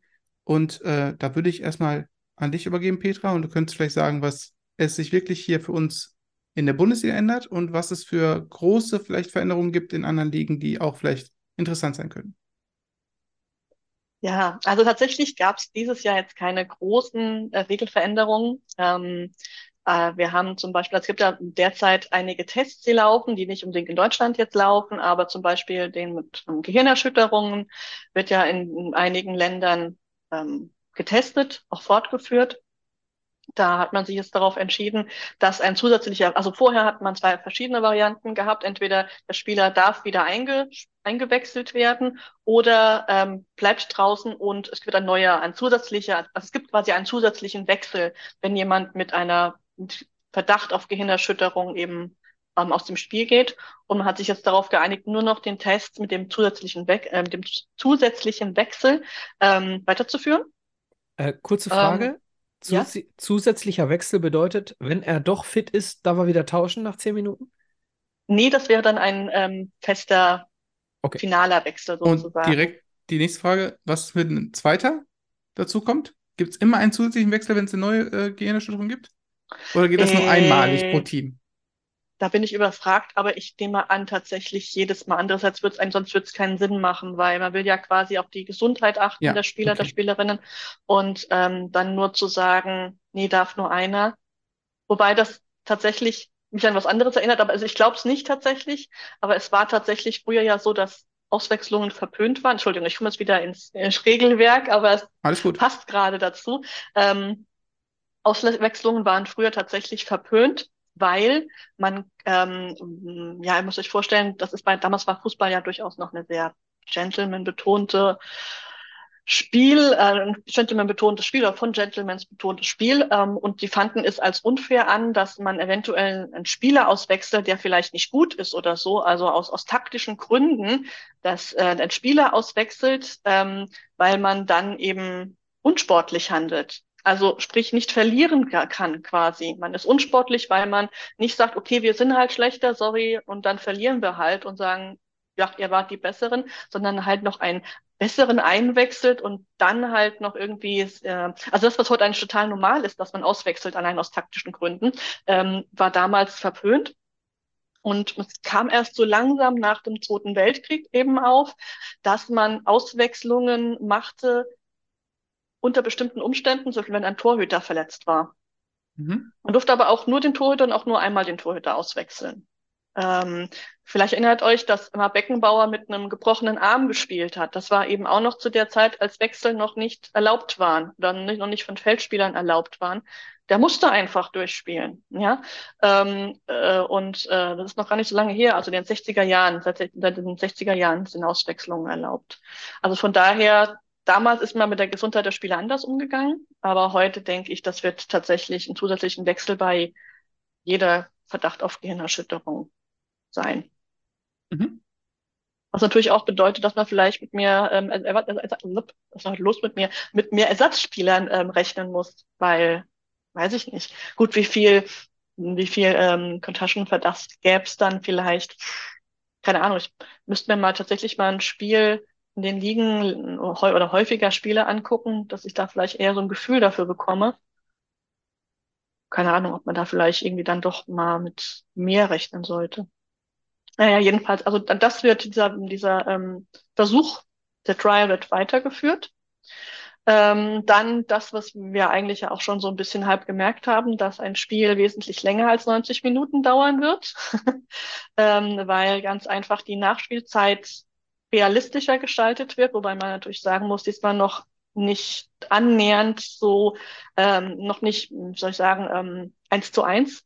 Also es gibt ja, ich glaube, von der Premier League habe ich letztens gelesen, das geht an die 60 Minuten ungefähr ran. Also das heißt, also 30 Minuten müsste man eigentlich nachspielen. Und man kann sich vorstellen, 30 Minuten nachgespielt werden, da kann man gleich nochmal 10 Minuten nachspielen, weil in den 30 Minuten nochmal 10 Minuten irgendwie flöten gehen. Aber es halt auch im Fußball, anders als im American Football, schwierig ist mit so einem also wie willst du die Zeit stoppen? Also zum Beispiel, wenn der Ball ins Aus geht, zum Einwurf oder so, müsste einem sofort ja irgendwie ein Signal sein. Mit einer Technik kann man das machen, aber irgendwie im Kreisliga-Fußball, also da brauchst du im Grunde dann andauernd so Signalschranken, dass das heißt, okay, jetzt ist der Ball ins Aus gegangen, jetzt geht die Uhr auf zu ticken und beginnt erst wieder, wenn er eingeworfen wird. Also das ist schwierig, ohne Technik irgendwie zu machen. Ja. Ich hatte mal gehört, dass in England oder in der Premier League jede Auswechslung 30 Sekunden und jedes Tor mit einer Minute Nachspielzeit berechnet wird, dass dann auch der Schiri so eine gewisse Vorgabe hat oder so ein bisschen Orientierungshilfe hat, wie viel nachgespielt werden muss. Auf jeden Fall. Ja. Ist das so? Von dieser Orientierungshilfe habe ich hier auch schon mal gehört, aber nicht als fixe Zeit. Das wäre jetzt die Frage, genau. Fix ist es nicht, also war auch nicht in den Regeln. Es ist, wenn dann halt in den regionalen oder nationalen Bestimmungen drin oder eben also in Auslegung oder eine Ermessenssache dann eben. Aber es wird nicht durch die Regeln bestimmt. Vieles wird ja auch einfach, also gibt zwar eine Regel dazu, aber es ist nicht nur Ermessenssache, sondern eben Auslegungssache. Und Auslegungssache zum Beispiel, ob der VAR eingeführt wird, es gibt ja keine Pflicht, eine VAR zum Beispiel einzuführen, ne? Also der VAR existiert ja in Deutschland nicht, weil die FIFA oder weil das IFAB sagt, so, die bauen jetzt alle den VAR, sondern weil sich die Liga, also DFL in dem Fall, die Vereine dafür entschieden haben, ja, wir möchten den VAR haben und so weiter. Das ist ja auch nochmal, ja. Also jetzt nochmal so die Nachspielzeit, ich bin mal gespannt. Also ich fand es eigentlich ganz gut. Ich muss sagen, so als Fan, wenn man jetzt guckt, ich habe schon viel zu lange Fußball oder so, dass in der Nachspielzeit Tore fallen. Okay, Bayern gegen Manchester United, jeder weiß es, passiert, dass dann auch Spiele noch in der Nachspielzeit gedreht werden. Aber gefühlt werden jetzt gerade bei der Frauen-WM wahnsinnig viele Spiele noch gedreht in der Nachspielzeit. Das ist gewöhnungsbedürftig, sagen wir es mal so. Ich finde es jetzt nicht schlimm. Ich finde es eigentlich ganz gut, dass die Nachspielzeit länger ist, weil es fairer ist, weil halt die Zeit ja wirklich flöten gegangen ist.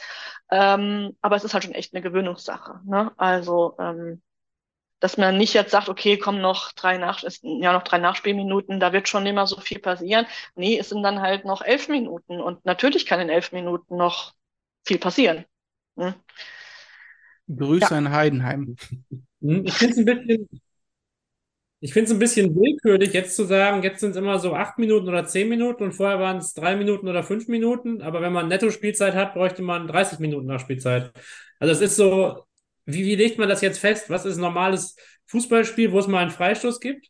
Und dann kann es ja eigentlich auch ein Spiel geben, wo die erste Halbzeit, keine Wechsel, keine Tore, ein paar Freistöße, ein paar Einwürfe, wo man sagt, da ist jetzt nichts passiert, wo irgendwie die Zeit besonders drüber gegangen ist. Und dann gibt es dann trotzdem 4 Minuten Nachspielzeit.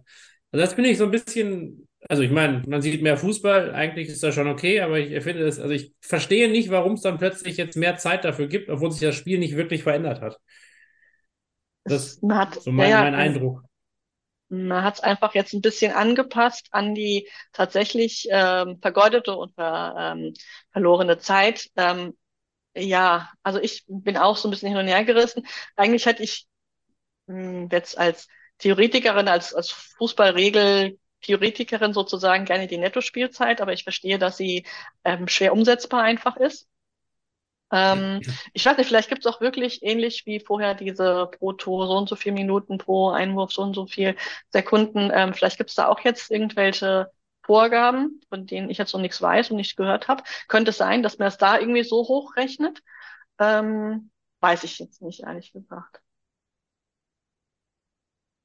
Ja, was wurde sonst noch besprochen? Also es gibt ein VAR Light für die Verbände, die gerne den VAR nutzen möchten, aber das ist eine super Sache, denn wir sind ja alle den VAR Light. Ja. Also zumindest Nico und ich. Zumindest Nico und ich. Tatsächlich gibt es tatsächlich Verbände, die gerne den VAR einführen wollen, aber tatsächlich finanziell nicht stemmen können. Und da gibt es jetzt eine Leitvariante, eine bezahlbare Leitvariante, die künftig getestet wird. Ebenso weiterhin getestet die halbautomatisierte Abseitserkennung, SAOT oder SAUT oder ich weiß nicht, wie man es aussprechen möchte. Dann diese Sache mit dem Deliberate Play, das wird jetzt in die Regeln übernommen, galt ja aber schon die ganze letzte Saison. Kannst du das vielleicht für diejenigen, die noch überhaupt keine Ahnung haben, was der Begriff Deliberate Play überhaupt bedeutet, ganz kurz in einem Satz erklären? In einem Satz. Deliberate Play in einem Satz. Es geht darum, wenn der Ball ich sag jetzt mal Billardspiel sozusagen. Also es geht darum, deliberate heißt ja absichtlich, aber nicht so absichtlich, dass man jetzt sagt, ich möchte das so und so spielen, sondern es hat so eine gewisse Fahrlässigkeit quasi in dem Wort drin. Man möchte eigentlich nach rechts spielen, aber spielt nur nach halb rechts und es gibt dadurch eine Abseitsstellung, die allerdings eigentlich gar nicht so beabsichtigt war. So würde ich es umschreiben. Und neu ist eben, aber wie gesagt, es wird jetzt schon durch ein Zirkular im Juli 22 wurde das eingeführt sozusagen, dass es Ballkontrolle braucht. Also es braucht eine gewisse Ballkontrolle des Spielers oder der Spielerin, und damit eben die Möglichkeit, den Ball abzuspielen, anzunehmen oder zu klären. Also sowas wie, man schießt jetzt einen langen Ball und der tut vielleicht so, ganz kurz die kleine Zehe berühren, sage ich immer, wird noch nicht mal abgelenkt, aber hat die kleine Zehe jetzt berührt von jemandem, der abseits steht, da komme ich glaube ich gleich zu, berührt kleine Zehe, gibt eine Ballberührung, aber das ist keine Ballkontrolle letztendlich.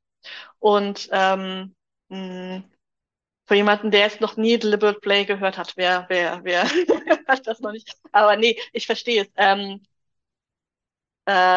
Stellt euch vor, ist Mittelfeld, kurz hinter Mittelfeld, es gibt einen weiten Pass nach vorne. Wir haben dieses Beispiel von Erling Haaland, dem Paderborn spielt vielleicht, also die das schon mal gehört haben, alle vor Augen. Und er passt nach vorne auf jemanden, der im Abseits steht. Der bekommt auch den Ball und dennoch war aber damals die Entscheidung, dass kein Abseits vorliegt, weil ein Paderborner ganz, ganz leicht quasi den Ball oder der Ball den Paderborner touchiert hat, so muss man es ja sagen, und deswegen vom Gegner kommt und damit eben die Absetzstellung aufgehoben ist. Weil genau, wenn und der da Ball ist eben die Diskussion, kommt, ob bewusstes Spiel oder unbewusstes Spiel, ne? Genau. Bewusstes Spiel, unbewusstes, absichtlich, unabsichtlich, deliberate quasi eben. Und da braucht es jetzt eben weiterhin die Ballkontrolle. Genau. Und das Letzte, das wird ja jetzt wird bei der Fußball-Frauen-WM auch gerade durchgeführt, dass Entscheidungen, VR-Entscheidungen im Stadion kommuniziert werden.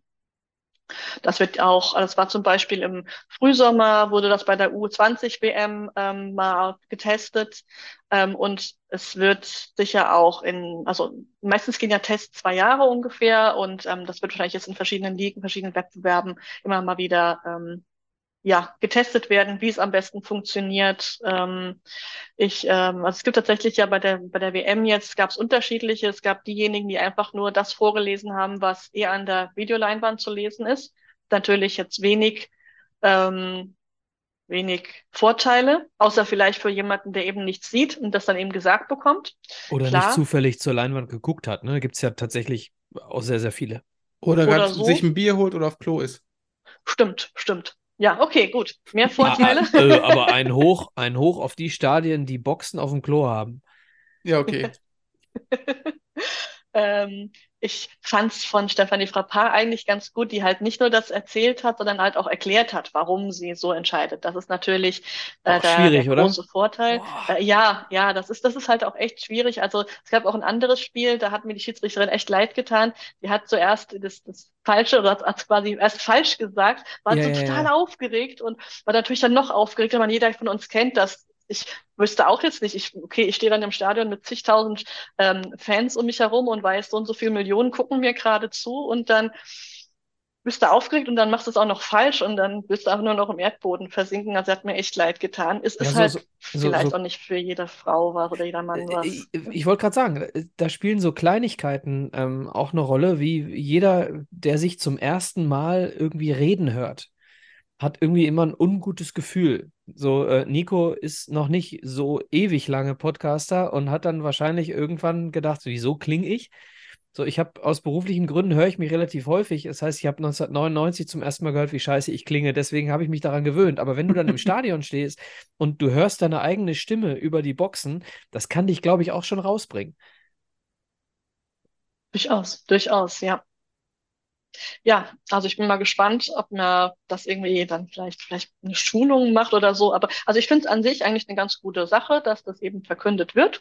Vor allem auch, wenn es eben erklärt wird, einfach zum Verstehen vielleicht auch. Also man muss es ja nicht nachvollziehen können und sagen, okay, die Entscheidung, jetzt verstehe ich, das sage ich auch jetzt, das war Abseits oder so weiter, aber man kann vielleicht zumindest nachvollziehen, warum jemand so und so entschieden hat. Manchmal hilft das ja einfach ein bisschen. Okay, bin ich deiner Meinung, aber in Ordnung, ich kann es nachvollziehen und so.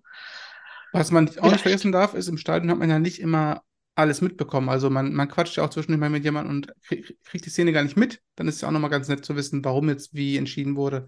An die denkt man ja auch nicht immer. Richtig. Ideal wäre es natürlich, wenn man jetzt an der Leinwand eben das auch noch sehen würde, was ein Fernsehzuschauer, Fernsehzuschauerin eben auch sieht, eben wie, was für Szenen eingespielt werden. Aber ja, das liegt ja tatsächlich an den Vereinen, dass das nicht ist. Also der DFB sagt ja, wir würden das durchaus machen. Von uns, okay. Aber die Vereine trauen sich nicht oder möchten es nicht, weil sie sagen, da kann es halt dann auch hoch hergehen mit den Emotionen und wir wollen es nicht. Ja, ich würde sogar, also wenn ich mir so eine Strafraum, so eine Strafstoßsituation wie im DFB-Pokal erste Runde War das DFB-Pokal, wo er den Fuß reinstellt? Nee, das ist Hannover gegen Kiel gewesen. Das war, nee, Hannover gegen Nürnberg. Zweite Liga. Da stellt der Stürmer den Fuß, also er stellt dem Verteidiger ein Beinchen und fällt. So will ich es mal ganz salopp ausdrücken. Und nach Video Assistant wird der Elfmeter gegeben. Und ich denke mir, wenn du solche Szenen im Stadion zeigst, tust du nicht gerade was für, sondern eher gegen diese ganze VAR Situation. So. Aber in anderen Sportarten wird das doch auch gemacht. Ich glaube, das kommt. In anderen Sportarten wird das doch auch ganz entspannt gemacht, dass wir Videoleinwänden. Wird doch alles wiederholt. Ich glaube auch, dass das kommen wird. Ja, aber da gibt es zum Beispiel beim Football gibt es, wenn eine Fahne geworfen wird, dann gibt es die Möglichkeit, wenn wir es nicht 100%ig aufklären können, dass es falsch ist, dann bleibt es so. Und das ist beim Fußball anders. Also da wird dann der Schiedsrichter gezwungen, eine Entscheidung zu treffen, die in dem Moment vielleicht nicht 100%ig seiner Überzeugung entspricht, weil er eine Entscheidung treffen muss.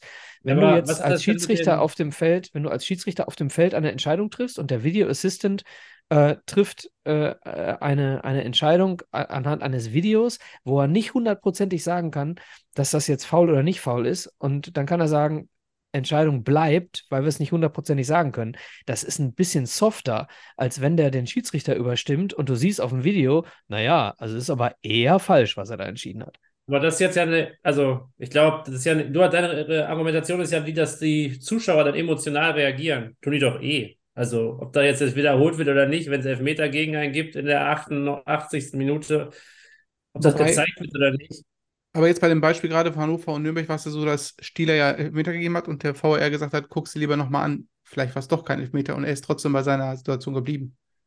Ja, ist doch okay. Und dann können die Fans das doch auch sehen. Sonst sollen sie sich doch direkt daran emotional abarbeiten. Dann gibt es aber Sponsoren, Bierwürfe auf Stieler, das sag ich dir. Ja gut, willkommen in Zwickau. Aber die gibt es auch jetzt schon und die sind auch jetzt schon scheiße und das hängt nicht mit daran, was gezeigt wird. Alles gut. Okay, Petra, haben wir noch was Neues oder... Bist du bereit? Ich habe noch eine Kleinigkeit. Ja. Nein, alles gut. Ich habe noch eine Kleinigkeit. Wir hatten vor ein paar Folgen mal über diese Abseitsvorstellungen oder Ideen von AC Milan erzählt. Ich hatte, glaube ich, irgendwo mal gehört, dass das wohl auch getestet wird, ob in Schweden, wenn ich mich recht entsinne. Petra, du nix gerade. Ist das wirklich so, dass es da irgendwo getestet wird? Ja, also es wurde schon ein paar Mal getestet tatsächlich, auch bei so kleinen bei FIFA-Wettbewerben im Juniorenbereich, soviel ich weiß.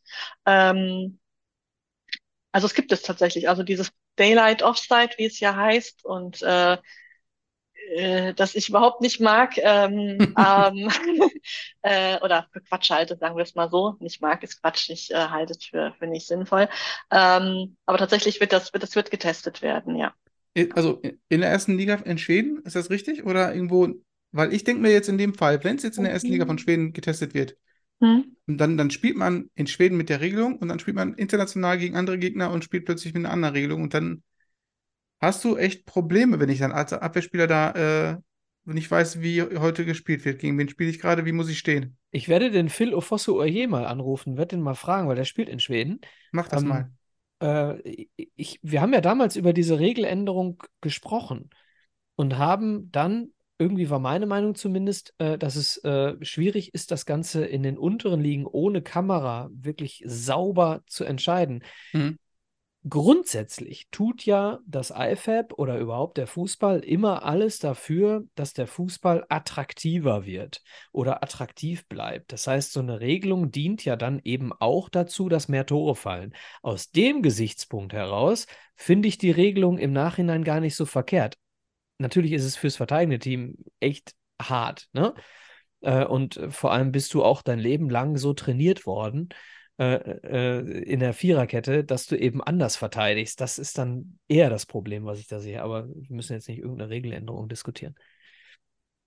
Ja, aber es ist tatsächlich so. Gerade bei der Abseitsregel ist es immer so gewesen, dass sie wirtschaftliche Gründe hatte, sprich mehr Einnahmen, also mehr Tore, mehr Einnahmen und so weiter und so fort. Währenddessen andere Regeln, Regeländerungen, vielleicht wirklich das Sportliche, also zum Beispiel aber mal die Rückpassregel oder so.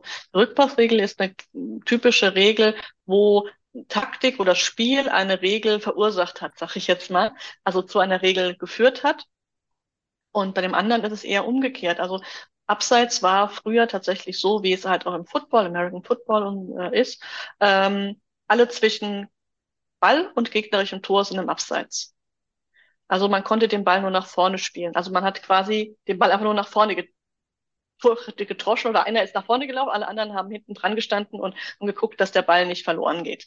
Und dann hat man in der London FA, in der FA 1866, in anderen regionalen FAs schon ein bisschen vorher, ein Dreierabseits eingeführt. Also wie heute, nur mit 3 statt 2. Und dadurch ist das Kombinationsspiel überhaupt erst möglich geworden. Dadurch konnte man schon sich ein bisschen oder konnten einzelne Spieler sich entsprechend positionieren und dann eben kombinieren letztendlich. Und das Ganze wurde dann 1925 zum Zweierabseits, so wie wir es heute kennen. Und 1990 kam dieses mit der gleichen Höhe.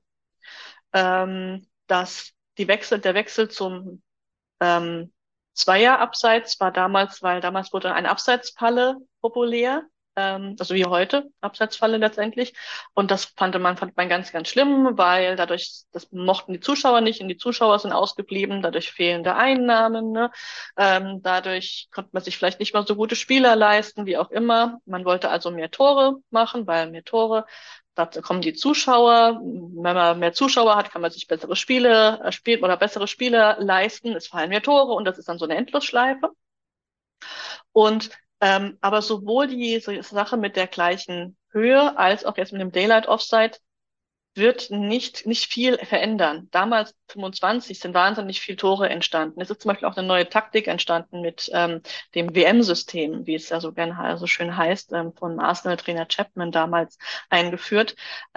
Währenddessen sowohl 90 als auch, ich vermute, durch die Daylight Offside Regel wird nicht so viele Tore fallen, aber es wird natürlich, klar, es wird sehr, sehr viel offensiver sein, weil ganz einfach dadurch ja der Stürmer, die Stürmerin einfach einen Schritt weiter vorne sein darf. Eigentlich müssten wir, finde ich, fast das Ganze, wenn man wirklich was ändern möchte und sagen möchte, wir wollen noch offensiver werden, eigentlich das Ganze auf einer Abseits runterregeln, aber also quasi auch das auf einen Menschen zu reduzieren, bedeutet, dass der Torhüter, und das ist faktisch eine quasi komplett Aufhebung des ganzen Abseits, der ganzen Abseitsregel. Und da kommt dann halt wieder ins Spiel, warum gibt es die Abseitsregel? Man wollte halt dieses Goal-Hanging, also dass ein Spieler vorm Tor direkt wartet und nur noch auf die langen Pässe wartet und ein unattraktives Spiel eben dadurch verursacht. Das wollte man vermeiden, auch damals schon im 19. Jahrhundert. Aber ich überlege fast schon, also beim Zweierabseits war es ja auch so, dass eine komplett neue Taktik entstanden ist. Natürlich nicht sofort, das war hat ungefähr ein Jahr gedauert oder so. Vielleicht wird ja tatsächlich auch bei so einem Einer-Abseits oder einer faktischen Aufhebung des Abseitsregel vielleicht auch eine neue Taktik entstehen. Also man weiß es ja nicht, ne? Also es könnte theoretisch passieren, weil klar, keiner mag nur diese weiten Bälle und immer nur nach vorne und nach hinten, also um Gottes Willen. Vielleicht lässt sich da ja wirklich jemand noch was einfallen, was da irgendwie machbar wäre. Ich habe keine Ahnung von Fußballtaktik, das ist wirklich für mich ein Buch mit 7 Siegeln. Eigentlich würde ich tatsächlich lieber als dieses Daylight Offside tatsächlich mal einen Test ohne Abseits oder mit einem Einer-Abseits in Anführungsstrichen eben mal sehen. Mhm. Wo dann eben der Torhüter vielleicht eben auch mehr mitspielt. Also früher waren die Torhüter ja wirklich dann nur an der Linie selbst. Mittlerweile kommen die auch mal ein bisschen raus und so weiter. Und dadurch kann man ja durchaus auch verursachen, dass jemand nicht direkt am Tor steht. Wenn der Torhüter ein Stückchen weiter draußen ist, sagen wir an der Strafraumgrenze, kann der andere Spieler ja auch nur bis zur Strafraumgrenze vor, sonst wäre er ja abseits, sonst wäre er quasi hinter dem letzten Mann. Okay, das macht es natürlich spannend für Torhüter. Renne ich nach vorn und stelle selbst eine Abseitsfalle. Vielleicht Memo an uns, Nico und Adler, vielleicht Memo an uns, Tobi Escher mal einladen. Gerne. Und potenzielle Veränderung der Taktik durch einer Abseits diskutieren. Müssen wir gucken, ob der überhaupt noch irgendwo ein Zeitfenster frei hat. Ne? Ja, klar. Okay. Sehr schön. Dann würde ich sagen, vielen, vielen Dank auch dafür. Und liebe Hörerinnen und Hörer, ihr merkt, da in diesem Köpfchen ist ganz viel Wissen. Ganz viel, was man sich als Historikerin vor allem das ist ja gar nicht mein Metier, ne? Also ich habe ja so einen riesen Respekt, dass man sich diese ganzen Zahlen merken kann und ja, Wahnsinn. Also großen Respekt und vielen, vielen Dank bis dahin. Und jetzt schauen wir doch mal, wie du dich anstellst bei einem kleinen Game von unserem kleinen Griechen. Ja, wir machen immer am Ende noch ein paar Spiele und das eine Spiel heißt Start, Bench, Sell. Ich weiß nicht, ob das sagt. Machen wir das? Ich mache eine kleine Runde mit euch. Warte, dann. Start, Bench, Sell. Da habe ich noch einen Jingle. Ah, super. Also, und zwar habe ich drei, also Start, Bench, Sell ist folgendes. Ich nenne dir drei Spieler und Entschuldigung, du entscheidest, wer startet für dich, wer sitzt auf der Bank und wen würdest du verkaufen. Mhm. Soweit klar? Mhm. Okay. Da du ja ein Mainz 05-Fan bist, habe ich mir schöne Mainzer Legenden hier rausgesucht oder auch aktuelle Spieler. Hackbällchen. Und Schen. Genau. Und Schen. Da wir mit dem Micha und dem Philipp Duisburg und Dortmund-Varianten schon gemacht haben, gibt es für euch gleich nur eins. Für dich gibt es drei Stück. Und wir fangen direkt an mit einer Abwehrreihe. Und zwar Nicole Noweski, Stefan Bell und Manuel Friedrich. Schade, ich dachte, jetzt kommt wirklich Hack. Ich dachte, es kommt Klopp. Wobei, ja. Noweski, Bell. Friedrich. Oh, das ist mein. Es ist immer schwer.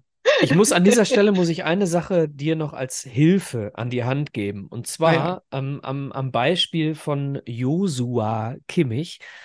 Ganz schön erkennbar. Es muss nicht immer sachlich, fachlich richtig sein. Es darf ruhig emotional sein. Als Beispiel, Joshua Kimmich wird bei mir immer verkauft. Okay. Okay,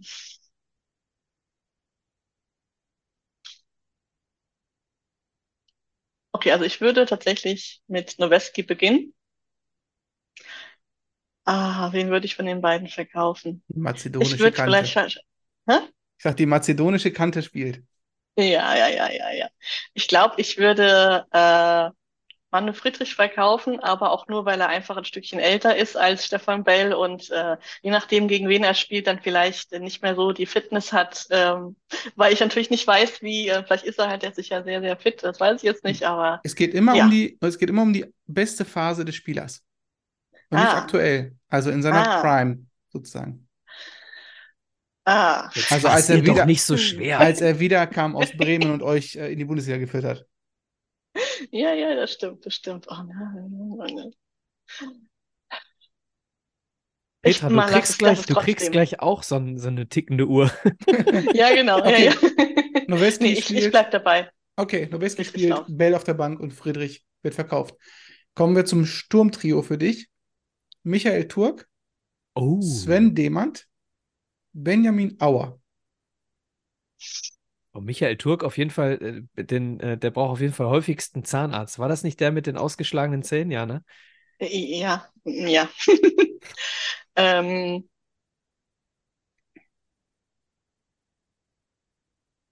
Ich tue Turk aufstellen, Auer kommt auf die Bank. Und Demand darf gehen. Demand, ja.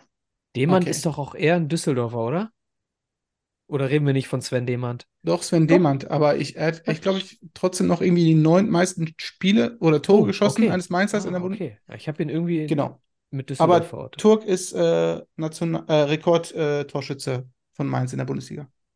Klar, dass er dann spielt. So, jetzt habe ich eine kleine Trainerrunde. Du entscheidest, wer ist Trainer, wer ist Co-Trainer und wer darf den Verein oder das Kneippbecken voll machen. Jürgen Klopp, Thomas Tuchel, Bo Svensson. Ich habe gewusst, dass Svensson aber jetzt entscheidet sich der Charakter von Petra. Das ist total spannend. Jetzt entscheidet sich hier nichts sportlich-fachliches. Jetzt entscheidet sich hier, wie Emotion tickt pur. Petra. Ja. Für mich ein No-Brainer. Das heißt, entweder kannst du Klopp nicht ausstehen oder Tuchel nicht ausstehen oder umgekehrt, du findest einen von den beiden ganz, ganz toll. Ganz klar ist bei Micha, Svensson ist auf der Bank als Co-Trainer. Das ist korrekt. Ah, okay. Ja, da bin ich tatsächlich auch bei dem Co-Trainer, bin ich am Überlegen. Ja, wenn er wirklich an das Trainer an der Seitenlinie steht, ist für mich klar. Ähm, Dafür habe ich seinen Namen zu häufig auf dem Theaterplatz gerufen. Das wird tatsächlich Jürgen Klopp sein. Ähm, Aber er tut das halt schon nicht auch gut, ne? So kann man es auch sagen. Sean, unter welcher Idee spielst du ihr Fußball? Timo, du spielst links. Du spielst seit einer Viertelstunde rechts. Timo, du spielst links. Oh mein Gott. Aber ich kann weder Tuchel noch Svensson rausschicken. Brauchst du eine kurze Zeit zu überlegen, dann würde ich den Philipp nehmen. Ja. Du kannst auch, wenn du es fachlich nicht hinbekommst, geh von der Emotion, geh von der Sympathie aus. Oder du machst nur eine Pro-Kontra-Liste und ich gehe einmal zu Philipp, einmal zu Micha und du kannst gerne mal deine Liste sagen. Okay, Philipp, deine drei Trainer. Tuchel, Klopp, Terzic. Klopp bleibt. Hab jetzt nichts gegen Tuchel, aber der war jetzt nicht so lange da und der war taktisch, fand ich das ganz clever, aber emotional war das schwierig. Ist ja, genau, irgendwie auch in München aufgewachsen oder so. Deswegen kann der gerne verkauft werden und Edin Terzic ist ja schon lange im Verein, der wird ja auch mit der Co-Trainer-Position gut zurechtkommen und Klopp ist ja auch ein paar Jahre älter und kann den ja dann, wenn Klopp irgendwann die Nationalmannschaft endlich übernimmt. Wird er nicht tun. Ja. Ah, doch. Nein, wird er nicht tun. Hört euch an, Hotel Matze mit Jürgen Klopp. Hört es euch an. Okay. Wenn ihr das, ich glaube es nicht. Okay. Gut. Michael, deine drei Trainer. Ewald Dien, Friedhelm Funkel, Thorsten Ziegner. Tut mir sehr leid, Ziege. Du wirst verkauft. Und zwar, weil ich Ewald Lien für einen unglaublich tollen Typen halte, der schon ewig lange dabei ist und beim MSV wirklich, wirklich was bewegt hat. Ja? Als Spieler damals nach Gladbach noch zum MSV gekommen und dann als Trainer der Amateure und als Cheftrainer Tabellenführer in der Bundesliga, 5-1 beim amtierenden deutschen Meister gewonnen, Werder Bremen, um dann als Tabellenführer mit einem negativen Torverhältnis nach München zu fahren. Ewald Lien auf jeden Fall an der Seitenlinie. Und wie könnte man Friedhelm Funkel verkaufen, der uns 1998 im Pokalfinale gegen die Bayern zum Pokalsieg geführt hat. Denn das ist ja eigentlich so passiert, wenn Tanat Salou nicht kaputt getreten hätte. Nichts gegen Thorsten Ziegner, gutes Verhältnis zu ihm. Ich finde, er baut auch gerade was Schönes auf beim MSV, wenn man ihn lässt. Aber Thorsten, sorry, du wirst verkauft. Danke dafür. Petra, hast du die entschieden? Ja, bei mir wird tatsächlich Svensson verkauft, weil ich habe einen Abzählreim gemacht und er ist rausgeflogen. Auch nicht schlecht. Einfach gezählt. Aber das wäre aber auch eine brutale Trainerkombination, wenn man überlegen würde, Klopp als Haupttrainer und Tuchel als Co-Trainer, das wäre schon... Ja, sie würden sich ergänzen und... Walter und Stettner, würde ich sagen. Das stimmt wohl. Nicht schlecht. Okay, vielen Dank. Ja, Michael, du wolltest was sagen? Nein. Aber ich habe noch ein Spiel, ne? Ich habe nicht nur das. Ja, alles gut. Für mich, vielleicht interessiert es dich ja, Petra, also ganz klar, Jürgen Klopp, weil du hast gerade dich gefragt, wie ich drauf komme, ne? Dass es ein No-Brainer ist. Also Jürgen Klopp ganz klar an der Bank oder auf der Bank und daneben Bo Svensson. Und ich finde den Gedanken ganz schön, dass jemand mit so einem gesteigerten Ego wie Thomas Tuchel, dass der mal das Kneippbecken füllt, finde ich eine ganz schöne Idee. Deswegen... Ich glaube, Thomas Tuchel, und das bringt es wieder auf den Punkt, ich glaube, Thomas Tuchel und Bo Svensson müssen weniger geerdet werden als Thomas Tuchel. Ja, da gebe ich dir recht. Denke ich auch. Und eine Frage in die Runde, Bo Svensson, der neue Dortmund-Trainer, wenn Terzic geht? Nein. wäre jetzt, also der nächste erfolgreiche Trainer und Klopp ist nach Dortmund, Tuchel nach Dortmund, weiß er nicht. Ja, aber Schwarz ist nicht nach Dortmund. Da gibt es einen kurzen Draht, ich weiß nicht. Ja, nur eine Überlegung. Alles gut. Kommen wir zum nächsten Spiel einfach und lassen das wir so haben stehen. Noch einen haben wir noch. Kein Start-Bench-Sell. Und zwar ein neues Spiel. Ein Spiel, ja. Und zwar heißt das Spiel Name a Player. Und ich nenne das so ein bisschen Quickfire hier in die Runde. Ich nenne euch eine Aussage oder eine Frage. Und ihr habt 5 Sekunden Zeit, darüber nachzudenken. Und nennt dann alle einen Spieler, der euch als erstes in den Kopf kommt. Wir nennen gleichzeitig einen Namen. Und ihr nennt das gleichzeitig am besten. Kann sein, dass wir das nicht gut hören, aber dann wäre mal interessant, wie die eine oder andere tickt. Und dann können wir über die ein oder andere Namensgebung hier ein bisschen diskutieren, wie man auf diesen Spieler kommt. Also es ist keine Wissens, sondern eine... Nein, einfach Gefühl oder was einem gerade in den Kopf kommt. Okay. So, für die Zuhörer, ne, ihr könnt gerne stoppen, selber mitmachen und ansonsten euch eure Namen auch gerne bei uns überall in die Kommentare schreiben, die ihr habt. So, nennt den aktuell für euch weltweit besten Verteidiger. Ich zähle runter. 5, 4, 3, 2, 1. Van Dijk. Nico Schlotterbeck. Und ich hänge immer noch. Ich bin zu langsam für dieses Spiel. Okay. Ja, aber ich sage auch Van Dijk. Okay. Virgil van Dijk zweimal und Nico Schlotterbeck. Okay. Ich hoffe, wir hören überhaupt einen Spieler von dir, Philipp, der nicht bei Dortmund aktiv ist. Warten wir mal ab. Okay. Jetzt, wenn ihr drüber nachdenkt, fällt euch noch einer ein oder so? Ist einer, wo ihr sagen würdet, ich hätte vielleicht doch eher den nehmen sollen? Ja, aktuell fällt mir tatsächlich nur Virgil van Dijk ein, der für mich Weltbeste ist, aber in der Vergangenheit natürlich ganz, ganz großartige Verteidiger, die mir sofort einfallen. Puyol zum Beispiel. Deswegen aktuell. Die ersten 4 Fragen sind aktuell, dann gibt es eine Übergangsfrage und dann gibt es 4, die zeitlos sind für euch gleich nochmal. Also ich habe 9 Liebe Stück Hörerinnen und Hörer, ihr wisst ja schon längst, wie lang die Folge geworden ist. Ja, alles gut. Jetzt wisst ihr auch warum. Okay. Dann gehen wir aber davor. Nennt mir den aktuell weltweit besten Mittelfeldspieler für euch. Ich zähle runter von 10 jetzt. 10, 9, 8, 7, 6, 5, 4, 3, 2, 1. Bitte. Bellingham. Kevin de Bruyne. Oh. Petra hängt noch. Ich bin versucht. Ich habe aber jetzt eher Weltbeste. Lasst mich einfach außen vor. Ich mache die ganze Folge so ewig lang. Alles gut, alles gut. Überlege. Also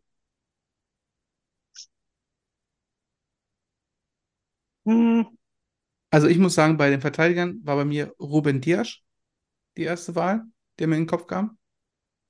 Und beim Mittelfeld? Gerade gar nichts. Sage ich gleich, wenn Petra fertig ist, bitte. Der mir jetzt gerade gar nichts sagt. Man City, Verteidiger, Portugiese, Ruben Dias.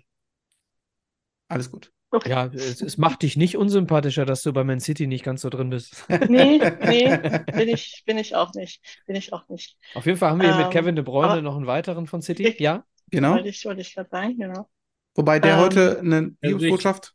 Ja, der ist erstmal bis Ende des Jahres raus. Oder zumindest einige Monate. Was habe ich verpasst? Ich war arbeiten. Irgendwie Knie, glaube ich, irgendwas am Knie. Oh, okay. Auf jeden Fall. Oh, okay. Genau.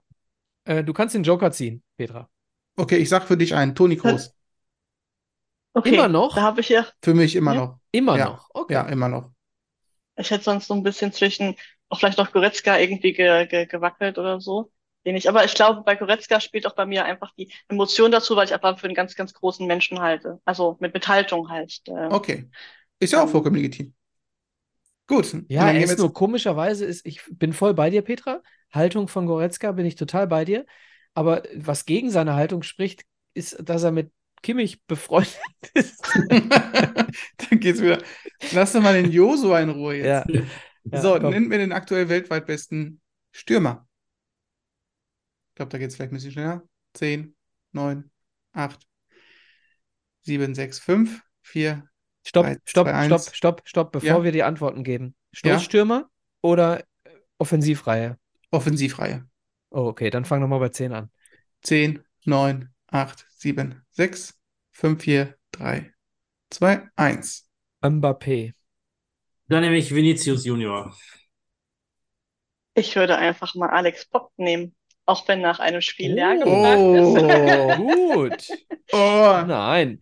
Erstens, schön, vollkommen korrekt. Zweitens, ist eine Duisburgerin, kann man nicht gegen sein. Sehr, sehr schön. Finde ich, ja. Bei Stoßstürmer wäre es Erling Haaland bei mir gewesen. Auf jeden Fall, ja. Wäre auch meine Wahl gewesen. Gut, nennt mir den nächsten möglichen Ballon d'Or-Gewinner. Ist Ballon d'Or das Ding, was die Presse wählt? Das, was Messi und Ronaldo sich ganz hin und her schieben. Ja, es gibt da Weltfußballer und Ballon d'Or. Das ist ja ein Unterschied. Die einen machen Sinn und die anderen nicht. Okay, dann machen wir die Sinn machen. Okay. Mhm. Ich weiß ja nicht, wer für dich jetzt Sinn macht, aber gut. Ja, wenn es irgendwo schon kein Journalistenpreis, sondern von Trainern, Kapitänen. Trainern, ja, ganz genau. Okay. 10, 9, 8, 7, 6, 5, 4, 3, 2, 1. Haaland. Ja, wäre ich tatsächlich auch gewesen. Ja. Weil City wieder die Champions League dominieren wird und der die Tore vorne schießen wird. Okay. Aber finde ich interessant, dass alle drei nicht Mbappé sagen und... Ja, der spielt doch. Wo spielt er denn? Gar nicht. Der spielt doch im Moment nirgendwo. Nee, doch, der Vertrag läuft ja noch. Ja, aber der... Aber jetzt ist er gerade wieder aus Trainingsgruppe 2 in Trainingsgruppe 1 gewechselt. Also, ja, klar. Hat wahrscheinlich wieder einen 64 Millionen Loyalitätsbonus bekommen und spielt wieder. Ich möchte über sowas gar nicht diskutieren. Nee, okay. Ich lasse es nur im Raum stehen. Okay, jetzt ist eine interessante Frage. Nennt mir die für euch beste Fußballnation bis heute. Bis heute oder aktuell heute? Bis heute. Also geschichtlich jemals auch? Geschichtlich, historisch gesehen für euch die beste Fußballnation. Ja, das ist einfach. Wäre auch schön, wenn es gleich begründet. Das ist einfach. In 10, 9, 8, 7, 6, 5, 4, 3, 2, 1, bitte. Brasilien. Deutschland. Ich würde auch Deutschland, also ja, eher Deutschland sagen als Brasilien. Okay. Weil die sowohl im Frauenfußballbereich relativ viele Titel gewonnen haben und ich nicht genau weiß, wie erfolgreich Brasilien da war, obwohl die auch ganz gute Spielerinnen haben, aber tun sie, glaube ich, nichts. Ja, Deutschland war da auch ziemlich erfolgreich. Ich dachte, sie wären erfolgreicher. Aber okay, das beides so impliziert. Micha, Brasilien, warum? Ja, also erstens haben sie 5 Weltmeistertitel und alle anderen nur 4 maximal. Zweitens sind die weltbesten Fußballer, wenn man die Beschäftigung mit dem Ball an sich betrachtet, immer aus Brasilien gekommen. Mhm. Ja, also selbst in Zeiten von Zinedine Zidane konnte Ronaldinho mit dem Ball besser umgehen. So, das heißt, der reine Umgang mit dem runden Leder war schon immer der beste bei den Brasilianern und plus historisch betrachtet erfolgreichste Turniernation, dementsprechend für mich auch ein No-Brainer. Okay. Also für mich, ich habe das mit mir selber gemacht, das Ganze, und habe dann Niederlande gesagt, ehrlich gesagt. Wegen der Entwicklung des Fußballs? Entwicklung des Fußballs, genau. Also was das kleine Land alles in die Welt herausgebracht hat, habe ich an Niederlande gedacht. Okay. Ich habe vor kurzem auch noch bei Twitter, wenn ich das einschieben darf, gerne, der beste Fußballer aller Zeiten, habe ich Johan Cruyff genommen, unter der Prämisse wirken und bewirken. Nicht nur wirken, sondern auch bewirken. Und da habe ich auch tatsächlich Johan Cruyff genommen. Das würde dem, was du sagst, zumindest nicht widersprechen. Ja. Gut, jetzt kommen wir zu historischen, traditionellen Spielern, egal welche Zeit, aktuell oder... Jürgen Klinsmann. Immer. AS Monaco, genau. Nennt einen Torwart, den du oder ihr gerne im Tor beim Elfmeterschießen hättet. Entschuldigung, bitte nochmal, ich habe gerade meinen Kopfhörer abgesetzt. Nennt einen Torwart, den ihr gerne im Tor beim Elfmeterschießen für euer Team hättet. Zählst du runter oder sollen wir rufen? 10, 9, 8, 7, 6, 5, 4, 3, 2, 1. Meine bitte. Generation, No-Brainer, Goycochea. Goycochea? Hätte jetzt Oliver Kahn gesagt. Auch wenn ich ihn nicht wirklich mag, aber... Rein fußballerisch. Genau. Adler? Roman Weidenfeller hat dann ein grandioses Elfmeterschießen gewonnen. Okay. Gut, ich hätte Tim Krul genommen. Ehrlich, habt ihr... Petra, du bist von... 81. Hast du das Elfmeterschießen von Argentinien gegen Italien bei der WM 90 schon verfolgt? Und Frage B, Elfmeter von Brehme gegen Goycochea im Finale 1990, auch da nur noch ein Stadionheft daneben. Also dieser Elfmeterkiller damals, Wahnsinn. Das stimmt. 90 war ich in meinem Elternurlaub tatsächlich in Frankreich. Und Frankreich ist ja nicht unbedingt so deutschlandliebend, sag ich es mal, im Fußball. Also sprich, wir waren in einer Kneipe Fußball gucken und wir waren die einzigen, die für Deutschland waren, haben uns also nicht so wirklich zu erkennen gegeben. Also ich erinnere mich phasenweise an Spiele. Also ich erinnere mich nicht an ein komplettes Spiel tatsächlich, sondern immer so an Szenen immer mal wieder. Mhm. Also ja, ich habe auch damals, glaube ich, ja? Nee, mach ruhig. Ich habe damals auch tatsächlich noch tatsächlich gedacht, dass die Sportschau-Live-Spiele wären, weil mich dann niemand... Also ich habe es auch nie irgendwie geäußert, also meine Eltern konnten mich auch nicht aufklären, weil ich irgendwie das scheinbar nie gesagt habe, aber ich habe tatsächlich das noch nie, scheinbar damals noch nicht so richtig trennen können zwischen, was ist jetzt Live-Fußball, was ist jetzt aus der Konserve sozusagen, aber ich erinnere mich, dass ich zur Sportschau nämlich immer alle meine Kuscheltiere aufs Sofa gesetzt habe, damit die Däumchen drücken. Oh. Da denke ich gerade an meine Große, mit der gucke ich zwischendurch Fußball, die sagt dann immer bei der Wiederholung eines Tors, sagt sie, Papa, schon wieder ein Tor. Ja, genau. Weil sie nicht erkennt, dass es eine Wiederholung ist. Meiner hat letztens mit Sven Bolkert Fußball gespielt. Auch nicht schlecht. Ein Torwarttrainer vom MSV. Was wollte ich gerade noch sagen? War nicht so wichtig scheinbar. Okay. Drittletzte Frage. Nennt einen Spieler, den ihr gerne als Elfmeterschützen wählen würdet, bei einem entscheidenden Elfmeter. Ach so, 10. Ehemalige, ne? Ist egal, aktuell oder ehemalig, ist vollkommen egal. Ach so.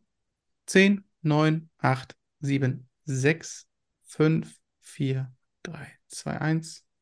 Bitte. Andreas Brehme, weil der hat getroffen. Dann gehe ich ins Aktuelle und sage Harry Kane. Mhm. In England am Elfmeter. Ich bin sehr gewagt.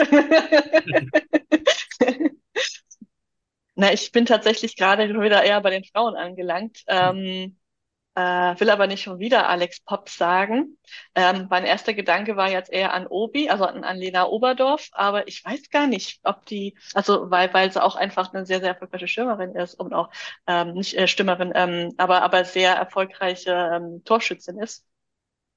Aber ich weiß gerade gar nicht, ehrlich gesagt, wie die als Elfmeterschützin ist. Wen nehme ich? Ich nehme Karl-Heinz Riedle. Der hat also übrigens, jetzt weiß ich auch wieder, was ich sagen wollte gerade, wo du Karl-Heinz Riedle sagst, fällt es mir wieder ein. Übrigens, liebe Hörerinnen und Hörer, es gibt eine wunderbare Zusammenfassung von der Weltmeisterschaft 1990 von der ARD bei YouTube. 5-teilig bei YouTube, wunderbar. Und dann gibt es unter anderem eben auch die Frage beim Halbfinale gegen England, wer schießt für die Deutschen. Und dann hat Beckenbauer Kalle Riedle angeguckt und dann hat Riedle gesagt, ja, da schießt er halt. Ja, Riedle. Also Riedle, Kane und Andi Brehme. Okay. Ich hatte Jorginho. Den von Bayern? Mit der Nummer 2? Nein. Den von ehemals Chelsea, jetzt Arsenal. Okay. Ich mag ihn nicht, aber er hat diesen verzögerten Schuss gemacht, mit diesem Hops. Ich finde es ganz absurd, aber ich musste direkt daran denken. Und es war immer effektiv. Wie heißt nochmal der mit den 700 Schritten von Italien? Simone Sasa. Den würde ich nicht nehmen. Auch nicht schlecht. Gut, vorletzte Frage. Nennt mir einen Spieler, den ihr als Freistoßschützen wählen würdet, um ein Spiel zu entscheiden, 20 Meter vor dem Tor. No-brainer, come on. 10, 9, 8, 7, 6, 5, 4, 3, 2, 1, bitte. Zinedine Zidane vor Micha. So, ich habe das verstanden. Wir haben Messi und Zidane, glaube ich, gerade gehört. Und mein No-Brainer ist Michael Tönnies. Was ist das für eine Frage? Okay. Gut. Bei 16 Metern hätte ich Uwe Kober genommen. Der hat Roberto Carlos. Okay. Ich hätte Sinisa Mihajlovic genommen. Oh ja. Mailand. Lazio Rom. Damals mit der Nummer 11, Innenverteidiger. Sogar. Moment, Mailand aber auch. Ja, klar. Ja. In seinen betagten Zeiten. Ja. Letzte Frage. Nennt mir einen Achtler guckt schon wieder. Wer? Sinisa Mihajlovic? Also wenn wir uns mal treffen sollten, dann machen wir YouTube an und zeigen mal... Wir zeigen dem Adler mal ein paar Sachen. Das war zu Zeiten, da gab es noch Jugoslawien. Die Fußballwelt. Wir zeigen ihm mal alles außerhalb von Dortmund. Die das große, weite Fußballwelt. Ja. Ei, Witzkeier Kapitän. Und damit auch zur letzten Frage. Genau. Wem würdet ihr ohne zu blinzeln die Kapitänsbinde geben? 10, 9, 8, 7, 6, 5, 4, 3, 2, 1. Bitte. Beckenbauer. Jürgen Klopp. Jürgen Klopp, Beckenbauer und Puyol. Kann ich so stehen lassen? Würde ich sagen, sind alle drei vollkommen legitime Wahlen. Ich hätte auch Puyol gesagt. Das war auch meine erste Intention, wenn ich sehe, wie er seine Mitspieler zurechtgewiesen hat. Schön, das war's. Ich habe keinen mehr. Toll. Also nicht toll, dass du keinen mehr hast, sondern tolle Sendung. Liebe Petra, dir gebühren natürlich gleich die letzten Worte. Mir bleibt nichts zu sagen, außer vielen, vielen Dank, dass du bei uns warst. Wir legen allen Hörerinnen und Hörern ans Herz, Werke von dir zu lesen, dich zu verfolgen, dir zu folgen, Früff zu hören. Und ansonsten natürlich, liebe Fußballfreunde, unsere letzte Folge 59, auch nochmal sich durchzuhören, denn auch da geht es tagesaktuell um den Start der Bundesliga. Wir haben unsere Predictions abgegeben, inklusive der Hot Takes, die sehr, sehr, sehr weit auseinander gingen. Ich sage nur... Deiner ist ja schon verletzt? Ich sage nur Davy Selke. Ansonsten sage ich nichts mehr. Gehabt euch wohl. Ciao, ciao. Ich danke für die Einladung. Ich muss noch den Namen von dem Schiedsrichter noch hinzufügen. Winfried Baser heißt er, oder hieß er, ist leider verstorben vor kurzem, der damals eben in Trichtingshausen diesen Allzweck Firma gegründet hat. Also muss man sich vorstellen, früher gab es einfach, muss man sich alle Trikots und so weiter selber kaufen, zusammenführen, und letztendlich er hat so diese... Ein Schiedsrichter-Shop letztendlich gebaut, war damit sehr, sehr erfolgreich, gibt's auch heute noch. Winfried Baser heißt er. Sehr peinlich, dass mir das vorhin nicht eingefallen ist, aber so ist es manchmal, wenn ich so aufgeregt bin wie ihr. Ich danke für eure Einladung, es hat mir sehr, sehr viel Spaß gemacht. Ich glaube, es hat mir auch sehr viel Spaß gemacht, diese Quiz-Sachen zu erdenken. Vielleicht sollte ich da irgendwie das mal häufiger machen. Von daher, vielen Dank für die Einladung. Und ja. Auch von mir nochmal vielen Dank für die Einladung. Also erstmal überhaupt diesen Austausch mit dir, Petra, dass du relativ schnell zugesagt hast, obwohl, ich weiß nicht, wir sind ein relativ kleiner Podcast und die Bereitschaft relativ schnell da war, auch auf lange Zeit sich das zu planen, und die Mühe, die du gemacht hast. Euch allen Hörern noch einen schönen Tag. Dankeschön. Vielen Dank. Bis bald. Ciao, ciao.